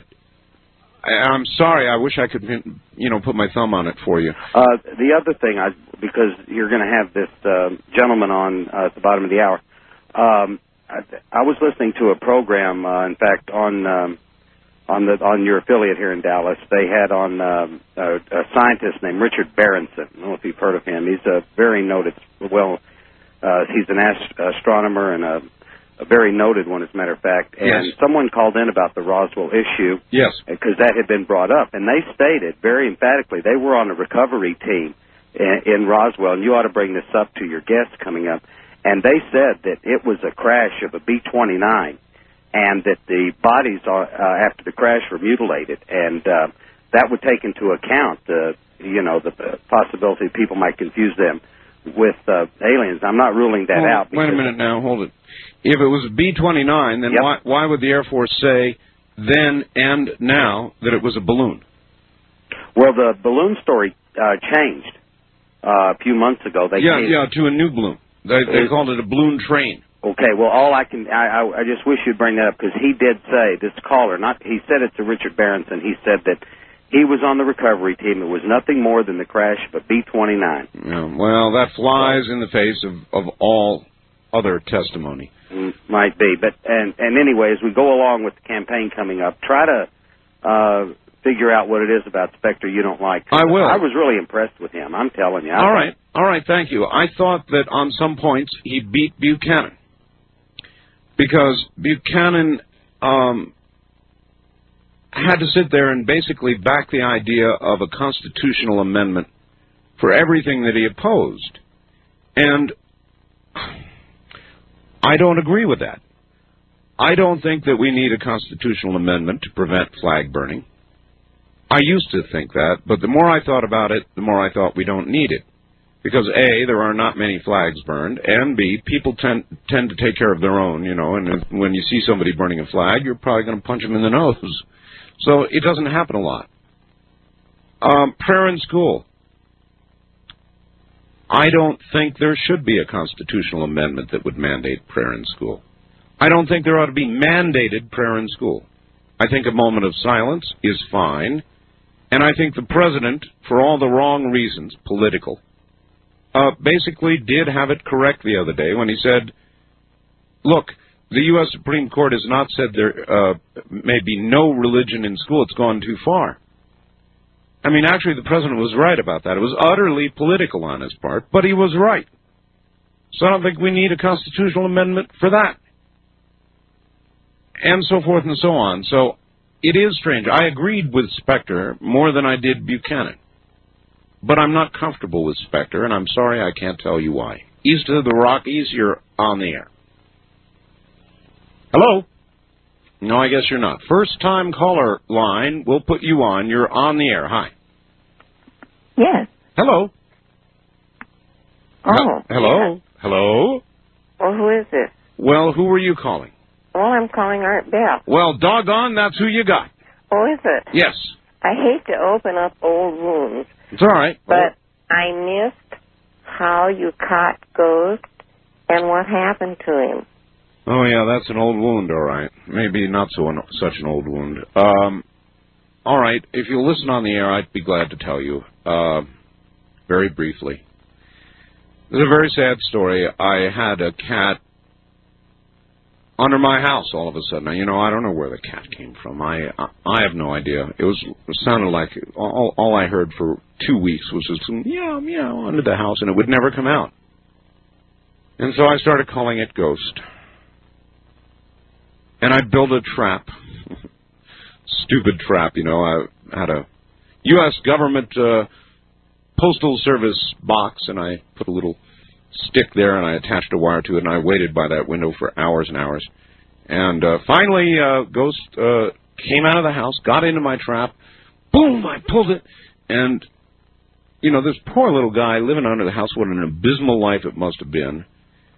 And uh, he got his tail uh, c caught in the back of the trap, backed out, ran under the house, and after that wouldn't even meow at me for a while. Uh, the story progresses. We got a trap from uh, Los Angeles. A wonderful lady in Los Angeles sent a trap to me, called a Hamel Heart trap, and they, they really are very nice. And finally, uh, without going through all the details, poor little Ghost was trapped. And I was so happy. And I was going to give Ghost a home, and brought Ghost in, actually brought Ghost into the studio and let you all hear Ghost. It was a she, by the way. She was a ghost. And uh, next day, took her to the vet, and we were going to get the full range of shots, and I do that for my pets. And um, it was really a heartbreaker. Ghost had feline leukemia.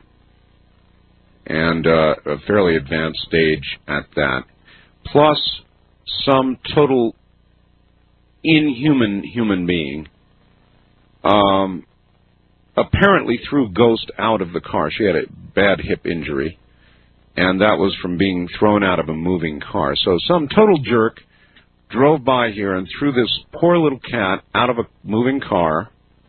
It was injured, ran under my house. And that's where it was all that time. And so a short,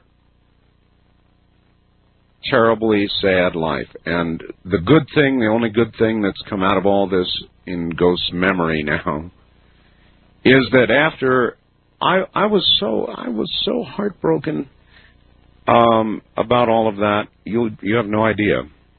You have no idea. And so that same day, when Ghost had to be put to sleep, I went down to the animal shelter, you know, our local animal shelter here. And I must have looked at a hundred cats. That animal shelter is really full. And I picked out a beautiful, beautiful little cat that we call Shadow. My wife named uh, our new cat Shadow. Shadow of Ghost, if you will. And I gave out the address to our local animal shelter and said, well, send a donation. You know, if you got a couple bucks to rub together, send a donation to our local animal shelter. And I said, don't mention my name, just do it. And uh, turns out they're well over five thousand dollars, and that money, I want to tell you. So if anything came out of Ghost's um, short, sad life, it was these wonderful donations that you sent. It will build additional facilities, which will be dedicated to Ghost, I'm told. Um, and we'll be able to house many, many more animals. And we're, I don't know, if not, we're certainly the largest county, county in Nevada, and second or third largest or something in the whole country. It's a big county.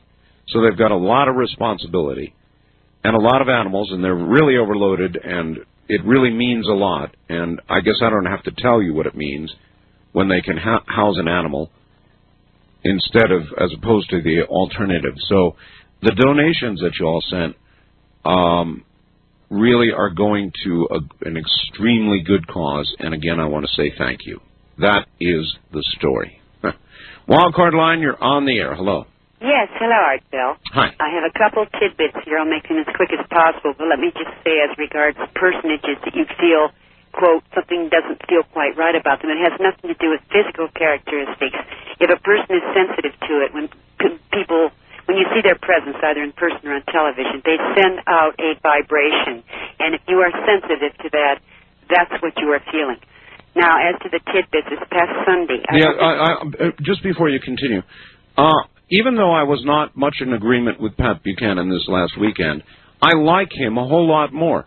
Pat Buchanan comes across as a sincere person who believes in what he's saying and not afraid to say what he says. That I'm in disagreement with it, that, that aside, he, I'm comfortable with Pat Buchanan. That's the oh, good. If you feel comfortable with people, that's part of the sign. Uh, this past Sunday, I will not mention any names, but there's a very well-known um, news analyst on, who was on radio and being interviewed. Yes. And the host was asking him um, what he thought would be the outcome of uh, Bosnia and so forth. And this fellow, who's very famous, said, "I'm not sure yet uh, what policy the Clintons will adopt." Now, I, I happen to have taped that show, so I know I wasn't uh, in the Twilight Zone. And he uh, is too well-versed. He's been around for quite a few years. He would have said the Clinton administration. He said the Clintons, as in two presidents, and I thought it was very interesting. No, no. Maybe we should listen to that again. The final thing is this. You, you talk often about the quickening. Yes. If you can handle a quickening with a capital Q, I'm going to make a possible... Uh, a, quick thing that may happen much faster than people realize, and it will not emanate from Mother Nature. I'm talking about within the next nine days, because after all, we can't have our minds trained on Whitewater and Waco hearings and be thinking about all that dreary stuff, so surely something else will have to supersede it, if you get my drift. Well, I do, and if I had to guess, it would be an emergency operation. Uh, first with jet aircraft over Bosnia, taking out, identifying and taking out anti-aircraft uh, positions, followed by the Chinooks and Blackhawks and Apaches and a lot of European troops and a lot of military occurrences in Bosnia. Could that occur uh, concurrent with the hearings? Yes, it could, if they pushed it. It seems a lot to get going. But certainly it could. Is it likely to occur? Yes. Is it a diversion? Well, yeah, you could view it that way. Is it time to be a diversion if it occurs this week? Then possibly. I don't know. Um, these accusations and allegations about diversion are made all the time. And uh, who am I to say that some of them are not so?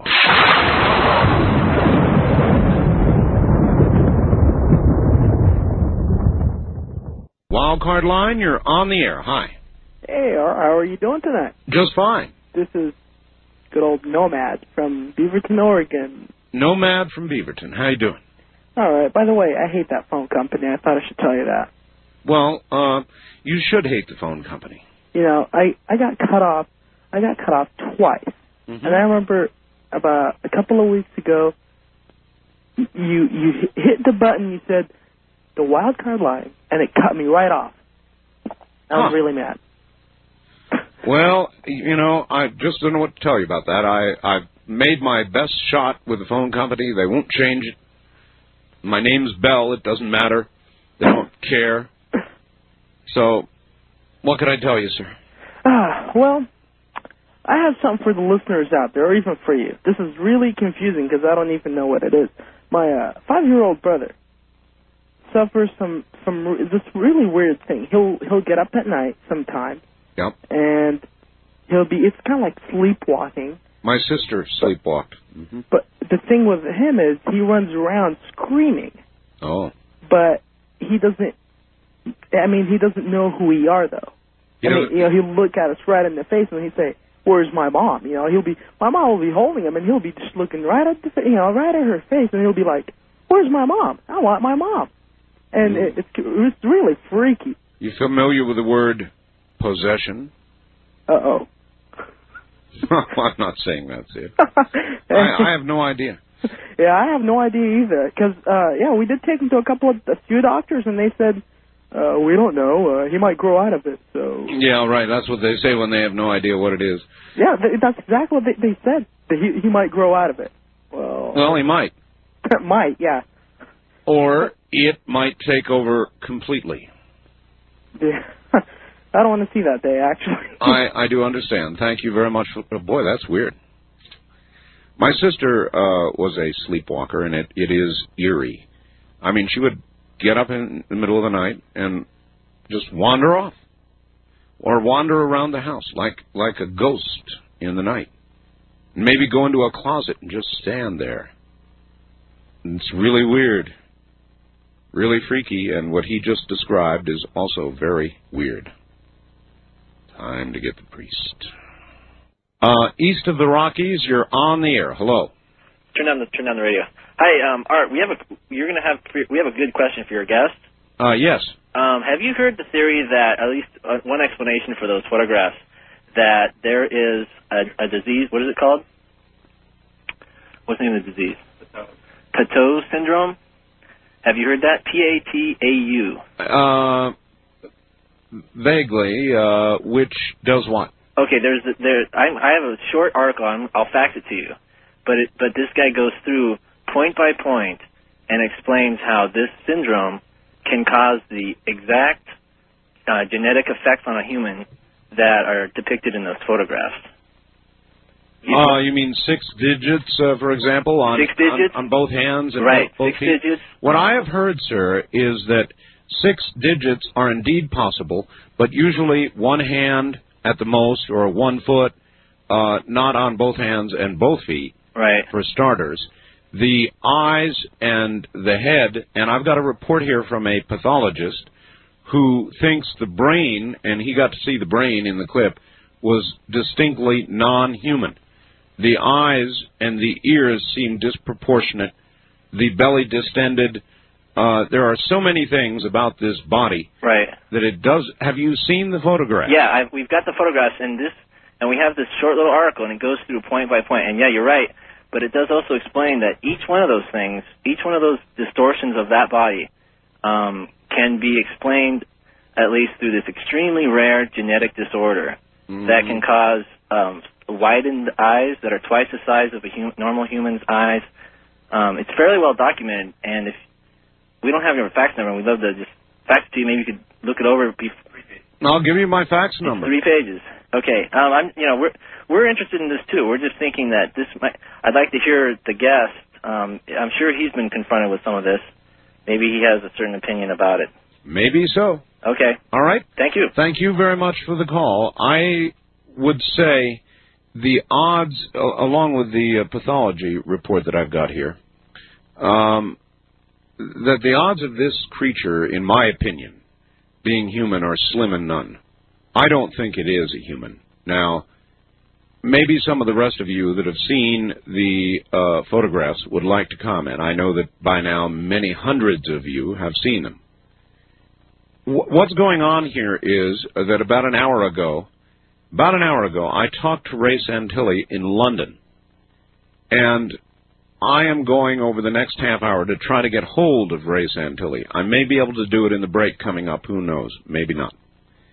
At any rate, we're going to try to get hold of him and uh, talk to him about this incredible film. I mean, it is nothing short of incredible, and the stills from it are as well. So um, that's what we'll do, and uh, I believe in going straight to the horse's mouth. And in this case, the horse is Ray Santilli. So we'll try to uh, pick up a phone line here if I can get one, and uh, direct dial London and get Ray on the phone. It should be an interesting exercise. So if you've been concerned with and following the story of the amazing Roswell footage, stand by to stand by. No guarantees, but we'll give it a shot. Maybe, maybe, from London, Ray Santilli, coming up next. You're listening to Art Bell, Somewhere in Time, on Premier Radio Networks. Tonight, an encore presentation of Coast to Coast A M from July seventeenth, nineteen ninety-five.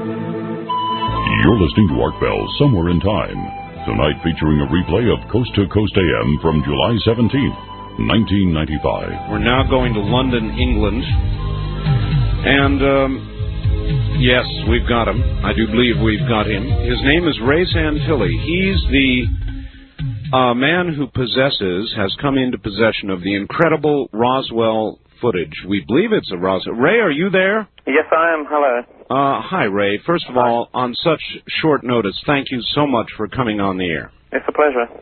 Uh, Ray, America right now is absolutely adrift in myth and rumor, and um, it's going crazy over here about what you've got. We've heard every rumor in the world that uh, it's going to be aired by uh, Channel four in London, that you are dealing with a Fox network. Um, what's going on?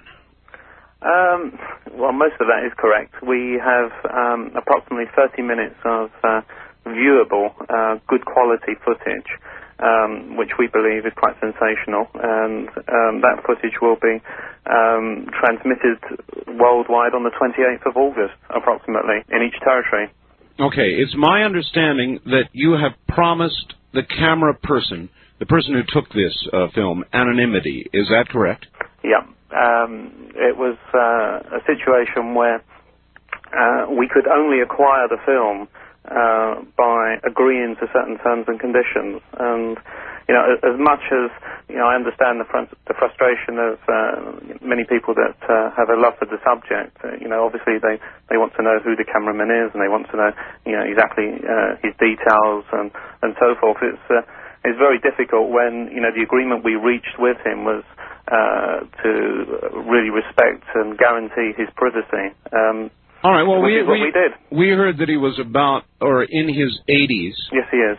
And uh, maybe you can tell me this without uh, giving away his identity, yeah. Ray. What was his motivation in getting the film out now? I mean, is it because he's older and he wants the story out, or what? No, I don't think he really cares too much about the story. I mean, Uh, we found him by accident in nineteen ninety-three, and uh, we originally met him and, and discussed a completely different subject with him, because uh, um, this guy had spent his life as a, as a freelance cameraman after he'd left the, uh, the military. And we purchased some other footage from him, um, which was strictly on a cash basis. I heard um, you were originally after uh, some Elvis Presley uh, early footage or something, and then stumbled into this. Is that correct? Yeah. Well, well firstly, I mean, what happened was that uh, we were doing a, a documentary uh, based on, you know, the early movement of, of rock and roll and the influences that it had and, uh, on society, and, and what concern there was um, in America about, you know, rock and, the damage rock and roll was was doing to the, to the youth of the day. And we purchased some footage from a guy that was a freelance cameraman in fifty-five, and uh, you know, he shot some relevant footage, and Um, you know, when we bought the footage from him, he, he then explained that prior to fifty-two he worked in the military, and then he relayed the story of Roswell. I mean, at the time we didn't have a clue what Roswell was all about, but, you know, when someone says to you that they've got an alien autopsy, even if you think it's ridiculous, you, you know, want to go and have a look at it, which is what we did. You bet. Yeah, and, uh, you know, it's a remarkable piece of film. And so we went through the various uh, verification processes that were available to us, and we've landed up where we are now with the film. Well, um, all right, let me ask you a couple of big questions about film that everybody's asking. Yeah. Um, first of all, um, it was, you know, somehow the pictures got out onto the Internet uh, worldwide, a few of the still photographs, and yeah. people said, aha, look at that curly phone cord. Well, they didn't have a curly pho- phone cord uh, in nineteen forty-five, but that's not true, is it? They did. Yeah, um, when the uh, when the stills w- were first released, there was a great deal of fuss about the uh, uh, about the telephone that was in the uh, the picture, and then I think someone traced the call down to nineteen thirty-nine. Um, you know, there was uh, the, the things the things about this film that seems to have bothered most people is firstly that the creatures are all female. That seems to have upset quite a few people. I wonder why. Oh, God knows. the other the other reason is that um, you know, these creatures are quite muscly, and you know, people have got this Uh, perceived idea of what an E T or an alien should look like, and yes. you know, this doesn't comply. Yes. Uh, and you know, uh, not only that, all the creatures that were recovered were female. Um, uh, you know, they were, as I said before, they were quite muscly, and you know, it's just a, it's a, it's a strange curiosity. I mean, that's the only way you can really describe the uh, the film. Um, well, let me tell you this, Ray, um, and maybe it hit you the same way. Mm. I, I guess you have not been, you're not a ufologist, you've not uh, been following uh, this kind of thing at I've all. I've never seen a U F O or a ghost in my life. So, um, when I first saw the stills, uh, Ray, I was uh, shocked, and I was, I guess I was very impressed because, frankly, it is my idea. You know, you hear of the little greys, and you hear yeah. of the, the light people, and the b- big beings, and the Nordics, and all the rest of it. Yeah. And this is sort of almost human, but to yeah. me, obviously not human, and yeah. I thought it was all the more impressive because of that. Yeah, maybe. I mean, you know, it's, it's an interesting thing because, you know, you look at these creatures and they're obviously very, very muscly. I mean, they've got very well-developed muscle tone. And, uh, you know, if these creatures are out there um, abducting people or whatever, you can, you, you'd understand why people wouldn't be able to move once they were in the grip of one of these people. I mean, you know, it's a very, it's just a very curious-looking creature. Um, Yeah, I, I, I, I don't know. I mean, there are many descriptions about what, what these creatures should look like, and I just don't know where this sits amongst them all because I'm not an expert on the subject. It's just a, it just is a, a very strange piece of film. All right. What about the clock in the in the uh, film? There were questions, I believe, about the clock as well. Yeah, I mean, you know, to be honest, I, I can't, I'm not an expert on clocks or, or telephones. The only thing I can tell you is that, the, you know, the footage comes from nineteen forty-seven as far as, we, as far as we're aware, and therefore everything on it has to be nineteen forty-seven. You know, I mean, people say to, say to me, well, you know, do we think the film is a hoax? And uh, the only thing I can say is that when we first got this footage and, uh, and first acquired it here in January of this year, you know, we could have sold it a hundred times over, um, taken some money and walked away uh, in January and with, with no further commitment at all. The only reason that we still have the film and that we're working with the film is, is, is just a, sh- a show of, uh, of our confidence in the fact that it's genuine. And, you know, we will work with it because hopefully we will have something that will last a good few years and that will be of benefit to everyone. Well, you know, I would, I would, we're in it. I would l- listen, Ray, I also want to say to you that yeah. I don't blame you a bit. If I had film like that, you're not a ufologist. Your life yeah. is not uh, devoted to trying to prove or disprove this Absolutely one way not. Or the other.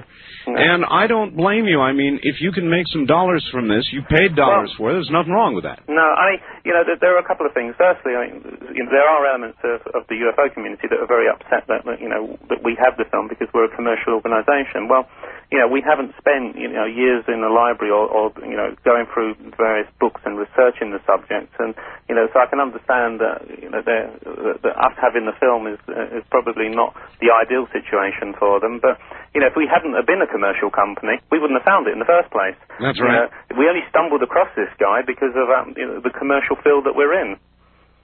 Um, I've got a report here from uh, Doctor Uh, Milroy. Yes, he was the he's the Home Office pathologist that uh, um, that works here in the U K. He's a senior sort of forensic pathologist. He, he's involved in Uh, conducting autopsies and so forth for the police, and you know, for you know, various high high profile type of cases.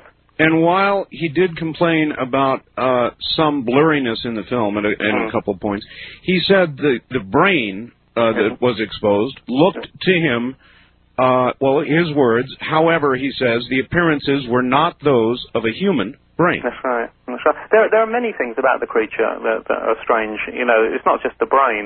You know, you have to remember that, that, that Doctor Doctor Milroy is a, is, is a professional and he's an academic. Uh, you know, you, you can't expect these people to go as far as saying, you know, this is an alien creature, because, you know, their reputation is at stake. They go as far as they can. Uh, that report, although he doesn't say this creature is an E T or an alien, you know, he's gone as far as he professionally can. Yes. And it doesn't help, you know, if, if, because what's been happening um, in, in each instance, every time we, you know, we we bring in these professionals to, to look at it, and they'll give their best opinion, they're generally driven mad by, by some of the U F O community afterwards, and they find themselves having to step backwards from, you know, what the position they would probably like to take. But, but, you know, I understand that, you know, it's a heated subject. Um, it is, it is highly controversial, but, you know, Kodak have, have come back to us and they've said that, as far as they're concerned, the film is manufactured in nineteen twenty-seven, forty-seven, or sixty-seven. Unfortunately, they they oh. repeated the code cycles every twenty years, but, you know, that's as close as they can get. And, uh, you know, we're doing a chemical analysis on, on one frame to, you know, to pinpoint the year, but... Okay, okay, that's very important now. I had not heard that before. Kodak has now come back and said the film was manufactured in twenty-seven, forty-seven, or sixty. Yeah, so Kodak released an official press statement um, three days ago, because, or four days ago, because they've analyzed the film uh, both in Hollywood, in London, and in um, uh, Europe. Oh. And they've, um, uh, they've come up with the film was manufactured in nineteen twenty-seven, forty-seven, or sixty-seven. Unfortunately, they used the same code sequence every twenty years, which meant that um, even they were unable, using you know the, the, the regular technology to hand, to, to date the film exactly. So um, what they've uh, what we've now done is there's, there's apparently another test, uh, which is a chemical test, which uh, involves the destruction of one frame. So that's gonna, that, that will be attempted next, and uh, hopefully we'll be able to pinpoint the year exactly. Ooh. Well, you're taking all the right steps then, that's well, we, for sure. We've tried our best to keep it out of the tabloids. We've we, we, we've tried to keep a lid on the story as much as possible. And, you know, we are in control of every frame, every slide, every piece of footage that's out there. So um, hopefully over the next few weeks we can, uh, um, we can get where we want to be with the film, you know, before we release it to the public. Well, in a way, I guess the, the stills that got out were unauthorized by They you. were unauthorized. They were stolen and scanned off the T V and, in France, uh, yeah, sure. in most instances, and then winged it, they winged their way around the world on our wonderful Internet. Internet, yes, of course. And so the lucky people with computers get a, a look. But I guess all told, Ray, it's not that bad, because they're a wonderful tease for what's really coming. Yeah. And, yeah. uh, again, I would like, if I could, I've got a little newsletter that I, we publish uh, for the network, and I'd like permission to, from you to publish those stills only. Uh, would that be all right? Um, I, I just need to know what those stills are. So, um, because there are only five um, uh, official stills that have been released. Those are the ones? Yeah, well, I'm sure it's okay. Oh, thank you. Yeah. Um, and I well, uh, where, where, where, where would they be published? Oh, in our... I, I have a little Art Bell... Um, After Dark newsletter, and... Um, okay. Uh, strictly for that, that's fine. Strictly but, for that. But, but not for the Nationals or any publication. Correct. Yeah, that's fine. I, I appreciate that. How yeah. about taking a couple of calls? Uh, yeah, okay. All right, let's, uh, let's do it. Um, Wildcard Line, you're on the air with Ray Santilli in London. Hello. Excuse me? You're on uh, the air with Ray Santilli in London, sir. Where are you calling from? Uh, hello? Hello. Uh, Let me turn my radio down. Turn it off, sir. Yes, sir. Uh, okay, you're on the air with Ray Santilli in London. Hello, Art Bell. Yes. Uh, hello, Ray. Listen, uh, has anybody uh, asked you about uh, about uh, Mister Stanton Friedman, who's a very dogged uh, investigator on this case, but doesn't seem to have any uh, doesn't seem to have any knowledge of these uh, of these films? All right, it is a good question. Where are you, please? I'm in uh, Texas. Texas. All right, yeah. um, Ray. What about that? Um, Stanton Friedman, uh, the physicist, uh, has been looking into this for a long time. Have you had any contact with him at all? Yeah, we have had contact with Stanton. Uh, Stanton first approached us um, when news of the footage became public. And um, uh, we, ha we have a situation where uh, we have purposely, um, if you like, uh, kept the footage away from um, the U F O community because of the problems in uh, the problems that we've experienced in, in terms of you know tapes being copied and the, the internal arguments that go on in the U F O community. Yes. And you know you find one division of the U F O community are always fighting with you know with another division. I know. And we thought that, that as far as our process is concerned, it would be better to bring in independent um, verification, people that that are not interested in U F Os, people that are not interested in or, or have any sort of biased opinion on, on the subject of U F Os. So what we did for the uh, for the for the pro- for the purpose of verification, um, we have really gone to, um, as I said, outside independent sources, um, and that includes doctors, film experts, and so forth. So there's a great many people in the U F O community that have not seen the footage. Um, however, we did have one screening in London on the fifth of May at the Museum of London for any um, U F O um, uh, uh, interested party that, that, that would like to come down. What a, what amazed me, Ray, when I got the first reports, I talked to some people who went to that screening, yeah. and they were very much in doubt, and they were talking about the curly phone cord and all the rest of it. Yeah. And then I got to see the stills, and I felt exactly the opposite. I thought, damn, this is the best stuff I've ever seen. Yeah, I mean, I mean obviously people should be skeptical when they first see the film because, you know, it's it is quite an incredible piece of film, and it just needs further investigation. It uh, it would be foolish for anyone to look at that footage and say, really, this is the real thing, this is definitely an E T. You know, it's just it's uh, it's such an incredible subject that it just needs to be thrown into the public domain, and then people need to investigate it and decide for themselves. All right. Um, I, you know, fortunately, I have the advantage of, of dealing with the with the guy that shot it. So, you know, the information I have is first-hand. However, the information most other people get is second-hand. Um, east of the Rockies, you're on the air with Ray Santilli in London. Hi. Morning, Miss Bell. It's Mark from Oklahoma City. Oklahoma City, yes, sir. Uh, the question I would have is, in one of the still frames, it appears that one of the examiners is wearing uh, latex gloves. Were latex gloves around in that time period? Um, you've got more information than any of us have got. I mean, I don't think that um, anybody here has pinpointed um, the, the fabric of uh, uh, of um, either the costumes or, or uniforms that are being worn, or, or of any of the other materials that are there. So, yeah, how, um, Colin, how, Colin, I'm sorry. How you would be able to determine um, right. latex glove from um, you know an inter uh, um, an internet third or fourth generation picture? I've got no idea, especially when we have the film and can't determine that.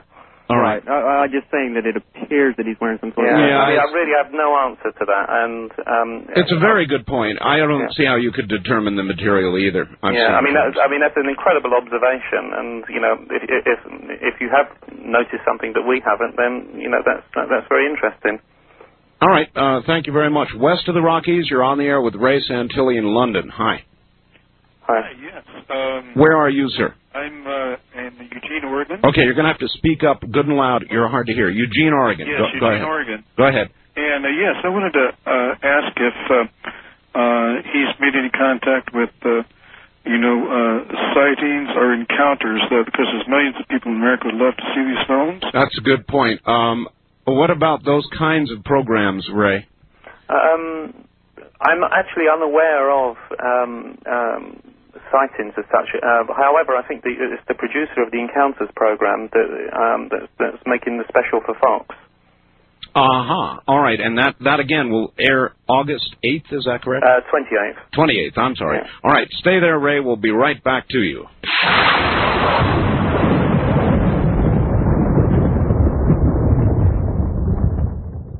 Back now to Ray Santilli in London. Uh, Ray, Hi. It, it, do you feel in a strange position that here you are, um, somebody who's never had anything to do with U F Os or ufology, and yet you may turn out to be the man uh, who came up with the smoking gun? um, I don't know. It's an interesting um, scenario, but... Uh, um, It's very hard because, you know, I, as, as mentioned earlier, I have no particular love for the subject of U F Os or, or the paranormal. Um, and uh, you know, we are a commercial company, so we're in it for commercial reasons. However, if, you know, something comes from it, that, that, that, and, it and it benefits, you know, the U F O community or, or people in general somehow, then fine. However, you know, there's also the other argument to say that the footage could be so controversial that it causes nothing but more infighting and and and, uh, and dispute amongst the, you know, people in various religions. So, I mean, I, I don't know. Um, it's too deep a subject for me to have an opinion on, I'm afraid. How's it affected you? Now, um, it's, uh, it's uh, unfortunately made our life a lot more complicated um, because it means that um, we have to, uh, we're spending a great deal of time on it. However, um, you know, uh, let's not kid anyone here because uh, it has a, a significant value, and um, and so that's the business that we're in. Yes, and I, I don't, as I say, I, I don't blame you a bit. I can't imagine uh, you would handle it uh, any differently. Very quickly, west of the Rockies, you're on with Ray Santilli in London. Where are you, please? Honolulu. Honolulu, Hawaii. Yes, sir. Yes, I was just curious, um, when were these photos um, first originated to you? When you mean when did Ray Santilli get them? Yes. Okay, that's first, a good question. Uh, I first saw them in um, the summer of nineteen ninety-three. Um, at the house of the cameraman, um, and due to various problems, uh, we didn't we didn't physically acquire them until um, December, January, uh, or December last year, January this year. Mm-hmm. Okay, uh, so you've had them uh, you've had them for a while. We've had them since we physically had them since January. And um, did you debate how you were going to handle this? I mean, you must have spent a lot of nights wondering how to do this. Yes, uh, we we brought in a good team of people. You know, I because I'm not an expert in certain subjects, the best way to handle anything is always to, to hire in the experts. And so uh, the you know, the marketing um, and the uh, the entire campaign was uh, constructed by you know the, the professionals that we have brought in. Uh, you know, to, to do it for us. Ray Santilli, I know you're busy, very busy, and I appreciate your taking the time out to no talk problem. to us. Thank okay. you, thank you, my friend. Thank you very much. You take care. That's Ray Santilli in London, England, and there you've got it. I told you we'd talk to him, and we have. Oh, we'll be back here in a few moments. Um, God, that was interesting, wasn't it? You're listening to Art Bell, Somewhere in Time, tonight featuring a replay of Coast to Coast A M from July seventeenth, nineteen ninety-five.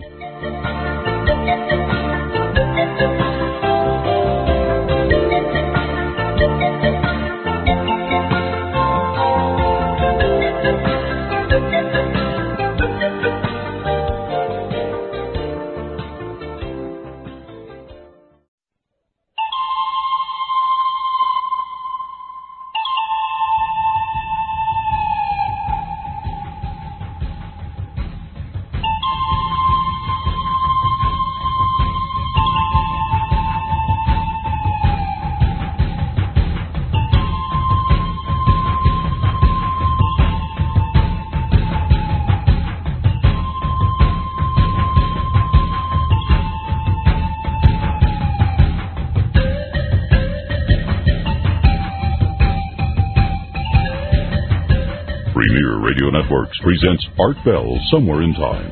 Tonight's program originally aired July seventeenth, nineteen ninety-five. That was Ray Santilli in London. God, we had a great connection. And uh, so there you are. Get ready. We're going to publish those photographs in our next newsletter. I'll probably be sending them to the publisher later today. Wow. So, if you don't have our newsletter yet, this would be a real good time. If you've already seen the photographs, I would very much like to hear from you and hear your opinion on them. And again, I find Ray Santilli's reaction uh, to what he's got to be totally normal, um, probably uh, irritating the U F O community, who, uh, for the most part, are dedicated to their cause and they're purists. And I'm sure they think Ray should be giving this film out to prove what the U F O community has wanted to prove for so long with regard to Roswell. And I understand their reaction, but I also understand his. Wildcard Line, you're on the air. Hi, Art. It's a good show on the uh, guy from England, but I want to talk about Bosnia for a minute if I may. Yes, you may. Go right ahead. You know, I think that this is no accident what is happening, and I'll tell you why. my conversation with people in Europe is privately they don't want a Muslim state in Europe. In Europe. And I think they're going to, it's not going to be the Serbs that finish off the Muslim, it's going to be the winner coming up. And I think that uh, well, that's a good it's point. Being done by design. I think it's wrong as hell. And I, uh, well, I think... you can say that of all war. And I think the United Nations, they can say, well, it was the United Nations. They can't blame it on any one country. And then when they start starving to death this winter, they can say, oh, gee, isn't that a shame? But I think it's done on purpose, and Warren Christopher's doing exactly what he's told to do. Well, I agree with that. Yes, sir. I thank you. I agree with that. Of course he is. Warren Christopher is echoing exactly uh, what the White House wants him to echo. He's very good at that. And right now, the White House doesn't want anything radical to occur. They don't want uh, twenty-five thousand troops to have to go in and rescue the U N. They sure as hell don't want five hundred thousand troops to have to fight the uh, Serbs. All of that would be very bad. So what can they do? Well, they can maintain the status quo, and that's exactly what they're going to do, by putting in additional troops, trying to protect Sarajevo and any other, quote, safe area, end quote, that remains. In other words, drag it out. Wildcard line, you're on the air. Hi, Art. Uh, this is Sue. Hi, Sue. I, I I just missed the interview, the tail end. Uh, is there any chance you're going to replay it? Uh, there is a chance, and um, I think what I may do is replay the interview uh, tomorrow in the first three hours of the program. It was a three-hour interview? No, no, no, no. Oh, somewhere I said, in here. I, I said I may replay the interview somewhere in the first three hours of the program uh-huh. tomorrow night. And, um, you know, I couldn't get t- uh, number two on the photo. I tried that twice, and it... It cut out, and then on number five, we, we downloaded it two times, and it was, each time, you know, it said that it wouldn't, um, not readable um, file. It just was all mumble-jumble. It was all the letters of the picture, but it didn't come out in the well, that, picture. That, right. That mean, uh, d- what protocol were you using? Uh, what protocol? You don't know, Sue. My, what do you, uh, say one protocol. Uh, Z-modem? I think something, yeah, or X. X modem? I think. Uh-huh. Well, um, what it means is that um, it did not complete. And if it does not complete, then your uh, your GIF file reader can't read it. So somehow it didn't complete. Uh, and that could be static on the line or anything like that, yeah, right? Yeah, sure. No sure. one's had any. It, it's they're downloadable. They're just, just anyway. You, with... You've seen, I take it, one of them. Oh, I saw three of them. Three and of I them. mean, I think it's the real. You know, I didn't hear the I do interview. Too. Oh, I, I do too. too. I I agree with you, uh, and that is your assessment. They're real. Oh yeah. Yeah. I mean, it's unbelievable. I know. Thank thank you very much. See, that's that's a universal reaction. It's really really interesting. Because the ufology community, the people deeply into this now for years, uh, originally seemed to be very much in doubt, thought, oh no, it's a fake, uh, because these creatures did not seem to fit into the uh, uh, the category that they had in mind. You know, the grays. Why isn't it a gray? Why isn't it a creature of light or a Nordic or one of the many, many that have been talked about? And it seemed, and, and so their reaction was predictable. But when I saw the photos, I went, holy smokes. Actually, that's not quite what I said, but you get the idea. East of the Rockies, you're on the air. Hi. Hi. Uh, this is Kip from Decatur, Alabama. Yes, sir. How you doing? Oh, not bad. Uh, well, I got a couple of things to say. First of all, we do not get Dreamland on Sunday. I'm sorry. And I'd really like to... you know, catch it one of these days. Well, uh, you listen to a station there in Decatur? Yeah, W V N N. Well, give them a call and ask them nicely to carry it. Well, I did last night, and they said that that's what they receive. So, I, I, don't, I don't... I don't I don't understand. Would you turn your radio off, please? Oh, uh, yeah, hold on one second. All right, um, remember to do that. Have it close to the phone so you can extinguish it immediately when you get on the air. All right, that must be some ways away, so it's going to take them a second to get back. That's the thing to do, have it right by your telephone. Um, All right. Okay. Um, it is available, sir, on satellite, so um, it, it may be they've got conflicting programming, and uh, they can receive it and then play it back at a different time if they would like. All right, now, what I called to ask you about is I was listening to another program this morning. Oh, no. And, uh, well, you, you just went off the air. I understand, yeah. And uh, they said that there were some new files coming out on the Whitewater incident. Well, the Whitewater hearings are going to begin today. Today? Yes. All right, well, they said that there were some new files coming out, and I believe, remember hearing someone say that all the files had been turned over whenever, you know, it first broke. Mm. And uh, I was just wondering where these new files were coming from. Well, one of the big questions that they're going to ask today, and we're going to see how well it's dealt with, is when Vince Foster committed suicide, yeah, question right. mark, um, the White House had people over there going through his office. Yeah. And they have never properly answered what documents were removed. Yeah. All right. I don't know what makes them think they're going to get good answers today, but maybe they do have new files. Maybe there are some surprises. We yeah. shall see. Well, it's, it's about like the Waco incident and Ruby Reed, so. Well, that'll be beginning Wednesday. It's going to be a very rough week for the administration, believe me. Yeah, but you'll never find out the true, the truth about what happened, so. I hope you're wrong. Oh, I hope I am, too. I definitely do, because, you know, if I'm not, that means this country's headed in a sad, sad direction. Thank you, sir.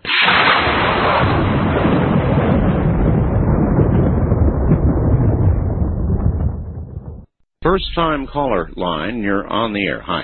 Hey, Art. I want to talk to you about your, um, you're saying that uh, we should arm the Bosnians. I yes, believe sir. that uh, really Bosnia doesn't exist anymore. It's just a couple of safe areas there. That's about and, all that's left. It's and, true. And, and if we say, all right, we're going to arm the uh, the, uh, the Muslims, Serbia, or uh, what's left of uh, the Belgrade-type area around there, has ten million Serbians. Mm-hmm. I mean, I, I, there's no way that we could get the uh, military supplies in there in time for them to stop the uh, regular Serbian army. Well, that may well be true now. Uh, it may be too late. I, I do uh, tend to agree with that. But, but so, you know, so, then, so then what, sir? Well, I suggest, Art, that we use uh, a different approach. For example, the uh, Serbians are destroying the capital of the Bosnia, Sarajevo. Every day they lob in artillery there. We could say unilaterally, in one day, with twelve Tomahawk missiles, we can take out the electricity and uh, the sewage and the water of mm-hmm. Belgrade. That's true. And we could just tell them, you know, matter of fact, we could tell them you have forty-eight hours to withdraw. Or, uh, you know, this is going to happen. You either leave Belgrade or you leave uh, Bosnia. But, well, uh, I, I, you know, I do agree with that. I uh, thank you. I agree with that, sir. Uh, I went even a little further. Why do we have nuclear weapons? Can anybody answer that? We've got them now, of course, because Russia and China and uh, arguably Pakistan and maybe South Africa and others, Israel, have them. So we've got to have them for those reasons. The arms have proliferated. Protection. But you can't ever really use them. Uh, not in a full exchange. That would be the end of everything, right, with the Russians? We exchange weapons. Uh, the world would still be here, I'm sure. It would survive it. We wouldn't. We'd be poisoned. And we would die. Some of us slowly and horribly. So the answer is you can't really use them. You can't really have World War Three. And then, so then what are they good for? Maybe they're good for a situation like we've got in front of us. Now, presently, I see it as a civil war. The U N is useless, should be pulled out at some expense, no doubt. Then we ought to be out of the U N as far as I am concerned. Uh, however, the Serbs are then likely to continue. Greece, Turkey, who knows what ultimate ambitions the Serbs have. The minute they cross the border, I think then you've got arguably a use for a nuclear device. And you say, now listen here. Either you're back across the border, within your borders, uh, by such and such time on such and such a date, uh, or else. And we would have to mean it. Now, a likely target for a device like that, I don't know. Uh, military, isolated, a demonstration that we mean it, whatever. there is a great likelihood that, uh, well, many people will recall this is how the First World War began. Same area, same basic problem. And that would be a use for a nuclear device. The alternative, sending in about five hundred thousand or more American troops to actually fight the Serbs. There'd be a lot of dead. A lot of dead. That'd go on for a long time. That'd be another Vietnam. Before I would do that as president, I would authorize such a threat, and yes, I would mean it. East of the Rockies, you're on the air. Good morning. Good morning, Art. Yes, sir. Where are you? W O M I, out of Owensboro, Kentucky. Yes, sir. Um, I'm unable to hear your program because they have another program on right now, but I have a real short question. Uh, the C-SPAN, they're going to delay it. Do you know of any way of how I could get in contact with them people? Or have you heard anything about that? Well, I would urge everybody to call C-SPAN and um, and urge that these hearings not be delayed but broadcast live. And I, I cannot imagine why they're deciding to uh, delay them. Right. Uh, well, that was my concern about it. Earlier on another radio talk show, they had said something about a number two C-SPAN to call to voice my opinion about the Waco hearings being delayed. C-SPAN two would be the U S Senate. Uh, okay. And so, yes, call them. All righty. Well, thank you very much, Art, and I enjoy your program. Take care, sir. Uh, by all means. Why do you suppose they want to delay the hearings? Is it so... Well, it's, it's an obvious uh, answer, isn't it? So they could uh, do something with the content. You would hate to think something like that would happen. But why would C-SPAN, which exists to allow the American public to see what's going on in Congress, not broadcast live one of the items of great interest to the American public? Good question. First-time caller line, you're on the air. Yeah, Art, this is Steve, K P N W Country. Yes. Um, I had a couple questions. The first one I wanted to clear up. Didn't you interview uh, somebody, uh, a producer of the uh, Roswell movie? I did, yes. Didn't he say that these f films or something were from that movie? Uh, no, sir. That was an earlier photograph. Oh, those are earlier stuff. Oh, uh, yes, that's right. And um, I traced that one down very carefully and, and yes, had the uh, producer of Roswell, the movie, on the program. That is not what these photographs are. Yeah, I downloaded the second one, and it was kind of, was the one with the leg kind of torn up. Yep. Kind of eerie. It reminded me, though, of uh, mannequins they used in a C P R course I took. Well, I'll tell you, most uh, dead bodies, human or otherwise, look like mannequins. Yeah, they're kind of bloated. Yeah. Um, because of the computer situation I have, is there? Do you know the internet address of where I can get the rest of them? I'm sorry, I don't. Oh, okay. I know uh, you can probably... Uh, Go on to the web yeah. and, and do a search for Roswell and go right to it. Oh, that's okay. Okay. Um, the Vince Foster thing. Yes. Um, did you hear about the uh, the Secret Service has uh, some papers saying they found him in a car with a gun? No, I had not heard that. Not aware of that? No, sir. Apparently the nanny, this is one I heard a long time ago, um, the nanny had first discovered Vince Foster in the car in the White House parking lot. And she proceeded to, to phone um, Arkansas. Okay, I know nothing of that. Uh, obviously, that... Yeah, the Michael Reagan show, but anyway, he was saying today, what he's saying now is that they do have a document that says the, the Secret Service had seen, they found him in the car with the gun, and that the people that are being interviewed, the witnesses right now that are going up there, are Secret Service agents. Well, it's going to blow everything sky high if that's true. It's, it's kind of scary, yeah. All right. Uh, so anyway, take care. Th take care. Thank you. Now, I hesitate to believe that only because uh, that would mean the Secret Service uh, lied or kept that information from all of the other inquiries that have gone before, and I find that um, uh, a little difficult to believe. So, hmm. Interesting. First-time caller line, you're on the air. Hi. Hi, this is uh, Danny calling from Bakersfield. Yes, sir. K M Z R. And I wanted to comment on the um, Roswell photos on the Internet. Yes, sir. That I've seen. I, I well, I, I didn't find them all that compelling. I think it's too tough to judge just by the pictures alone on whether they're a hoax or whether they're authentic. I think what um, will decide for me one way or the other is uh, when I see the actual um, film and what all the, the um, film has in it, whether it uh, has the uh, entire um, autopsy on it. And um, also, um, I'm not sure if I read it correctly on the net, but is there footage of um, the actual um, wreckage? Uh, no. Oh, there's not? Not not that I'm aware of, no. Oh, I was under the impression that... Uh, no, this was just the autopsy. Oh, just the autopsy. Mm-hmm.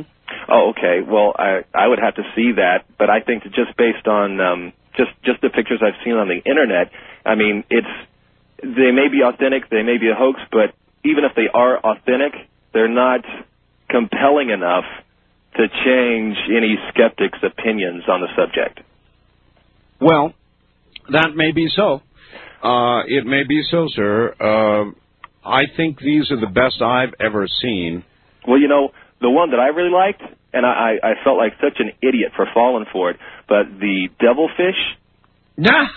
when I when I first saw that, I was like, wow, this is great. Yeah. And then I think I, I, I read on the inter- Internet on one of the Art Bell pages somebody who um, left a message saying, you know, hey, you know, I hate to burst your bubble. This is actually a devilfish. I got one just like it. I was like, oh, I can't believe I fell for that. Well, there you are.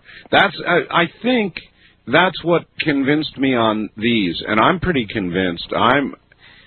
It's that this met my personal expectation of what an alien really might look like, more so than the little grays or all the traditional explanations of what aliens look like. I think that's why I'm interested.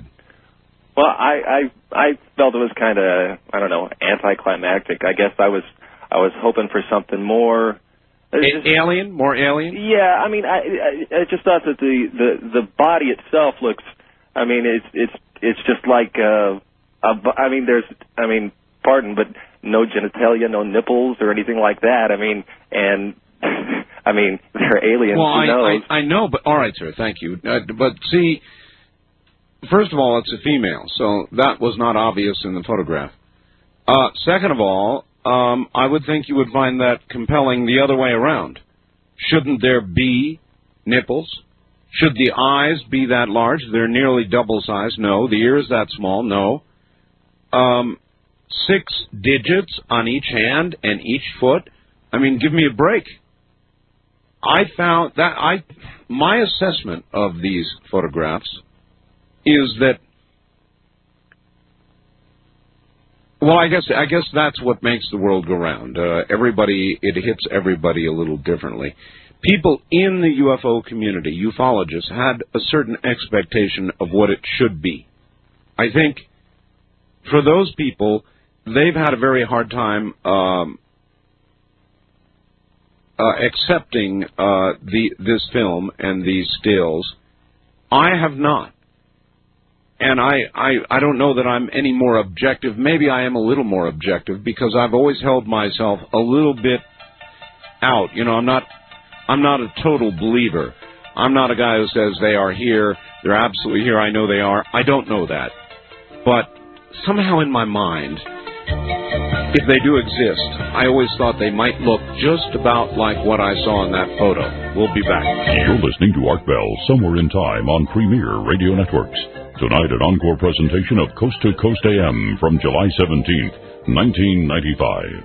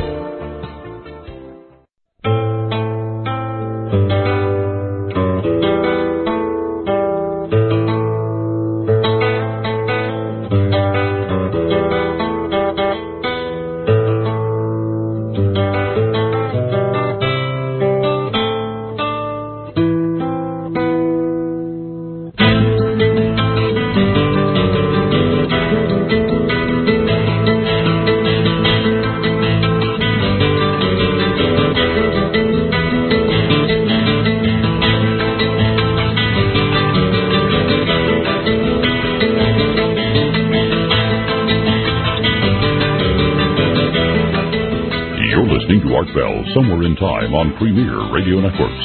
Tonight, an encore presentation of Coast to Coast A M from July seventeenth, nineteen ninety-five. If you just happened to join us, too bad.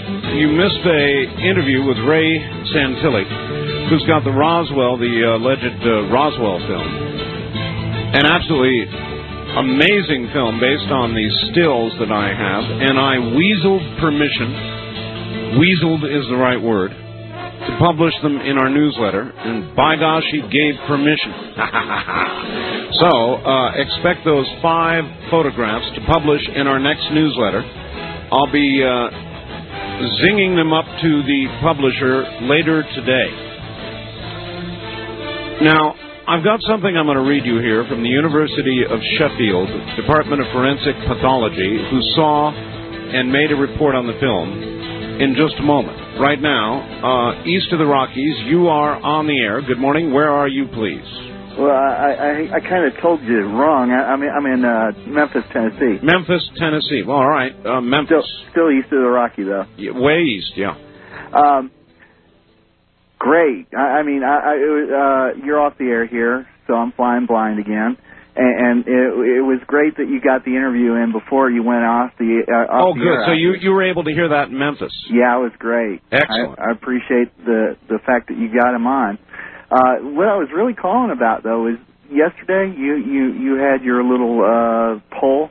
Uh, was that yesterday? I think it was yesterday, a poll about... Um, Whether pot or, or whether uh, drugs should be legal. Oh, or not. That was actually Friday night, Saturday morning, and was that, that show oh, that okay. show repeated just, yesterday. Yeah, it was a repeat yesterday. Yeah, fine. Anyway, uh, you know, uh, when when people uh, uh, point out that it should be made legal because you know it, it, it would be less expensive, uh, we wouldn't have to, and we make money off of it from the revenues if we tax it and all that.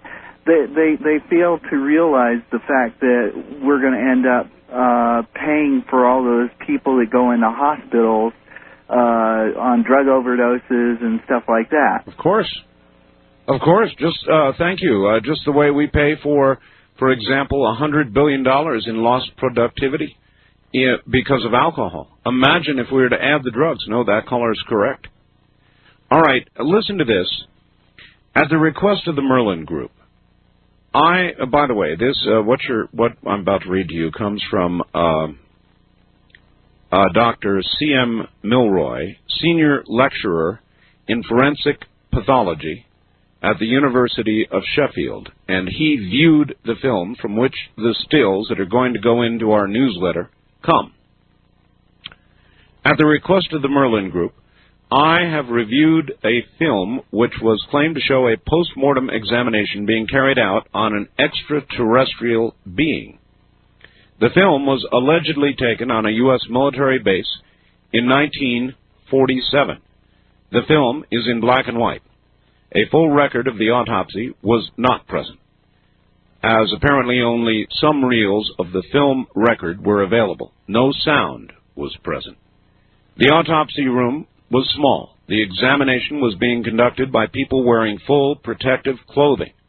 Besides the autopsy table, a tray of standard autopsy instruments. The body was human in appearance and appeared to be female, but without secondary sexual characteristics. No breast development, no pubic hair visible. The head was disproportionately large. No head hair was present. The abdomen was distended. There was no evidence of decomposition.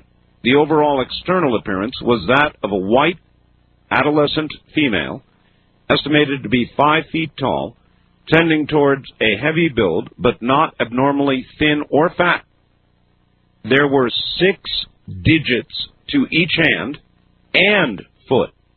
The eyes appeared larger than normal, and the globes were covered with a black material which was shown being removed. There was an extensive and deep injury to the right thigh.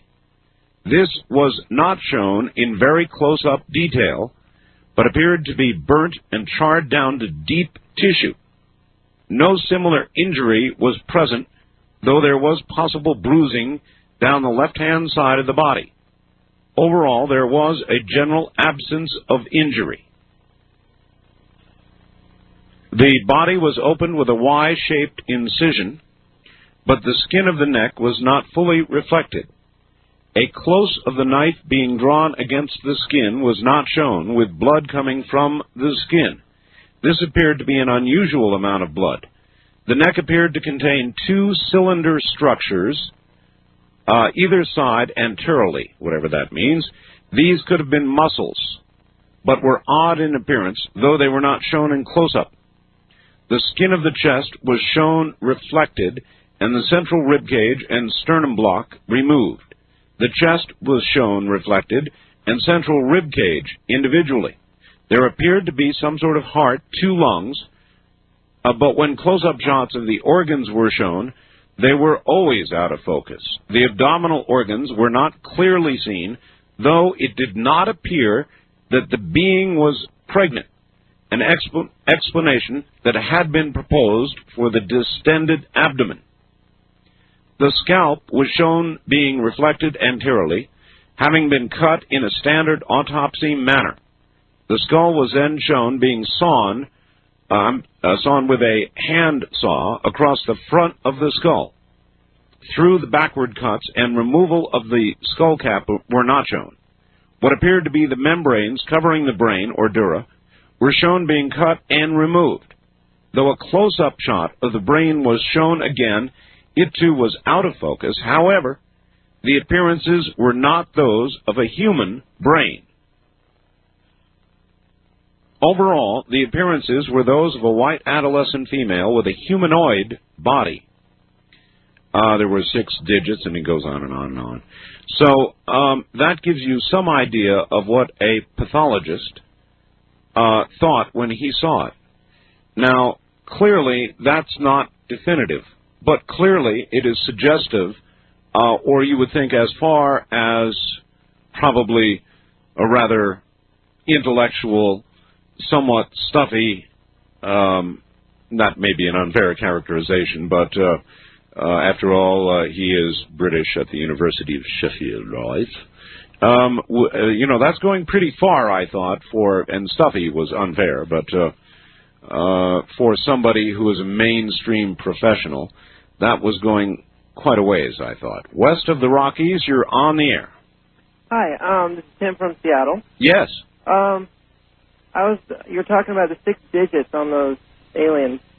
Um, I was wondering if you were aware that uh, you've heard of, you know, obviously David and Goliath. Yes. The race uh, that Goliath was from had six digits.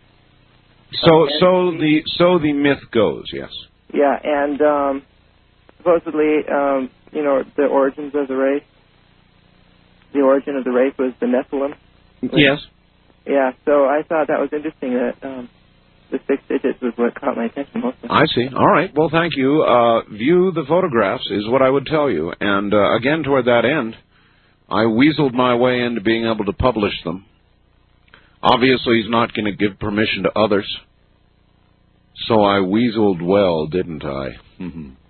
Anyway, they're going to be in our newsletter. Uh, and to get that, you can order our newsletter. And it's, it's really fortunate timing, you know, because our newsletter uh, will just... Uh, Uh, they're requiring the photographs this week, and so I'll just be able to get them to them in time, and we will uh, publish all five. Uh, the number to order our newsletter is one eight hundred nine one seven four two seven eight. Wildcard line, you're on the air. Hello, Art. Uh, yes, I uh, I finally got to talk to you because I was trying for ten days. And uh, I want to talk about a couple of things. Uh, and Bosnia...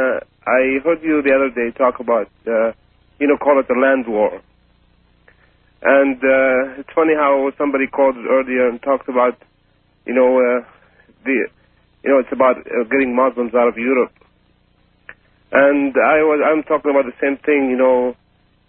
I wanted to ask, you know, if there were Jews instead of Bosnians over there, how would the U S react to that war?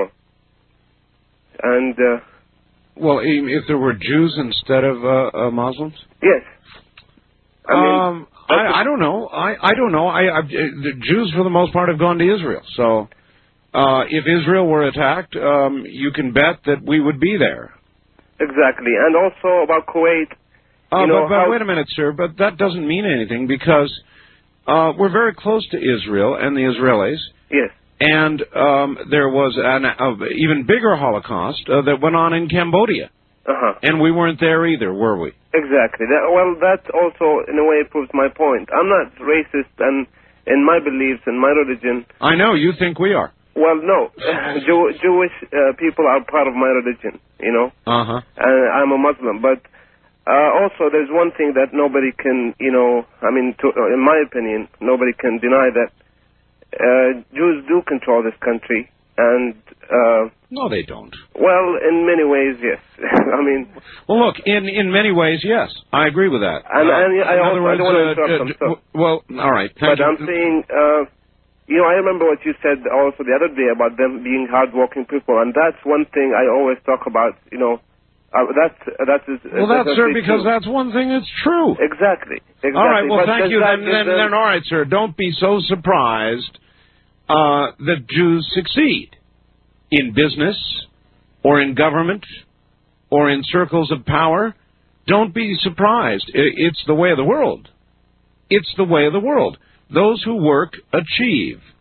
And um, that, uh, you know, you're going to, I'm sure you're going to say, why, that just makes me some sort of uh, uh, Zionist. In a, in a way it does. I support Israel. I've always generally supported Israel. I admire their tenacity. I admire their productivity. I admire the body parts they display when they defend their country. I always have. I don't apo- I'm not an apologist for that. The Jews are what they are. They're very industrious, very quick, very productive, very smart. That's all. I'm not. I'm not a Jew. I'm not of the faith. I'm not. I don't even know what faith I'm of. I'm just an observer.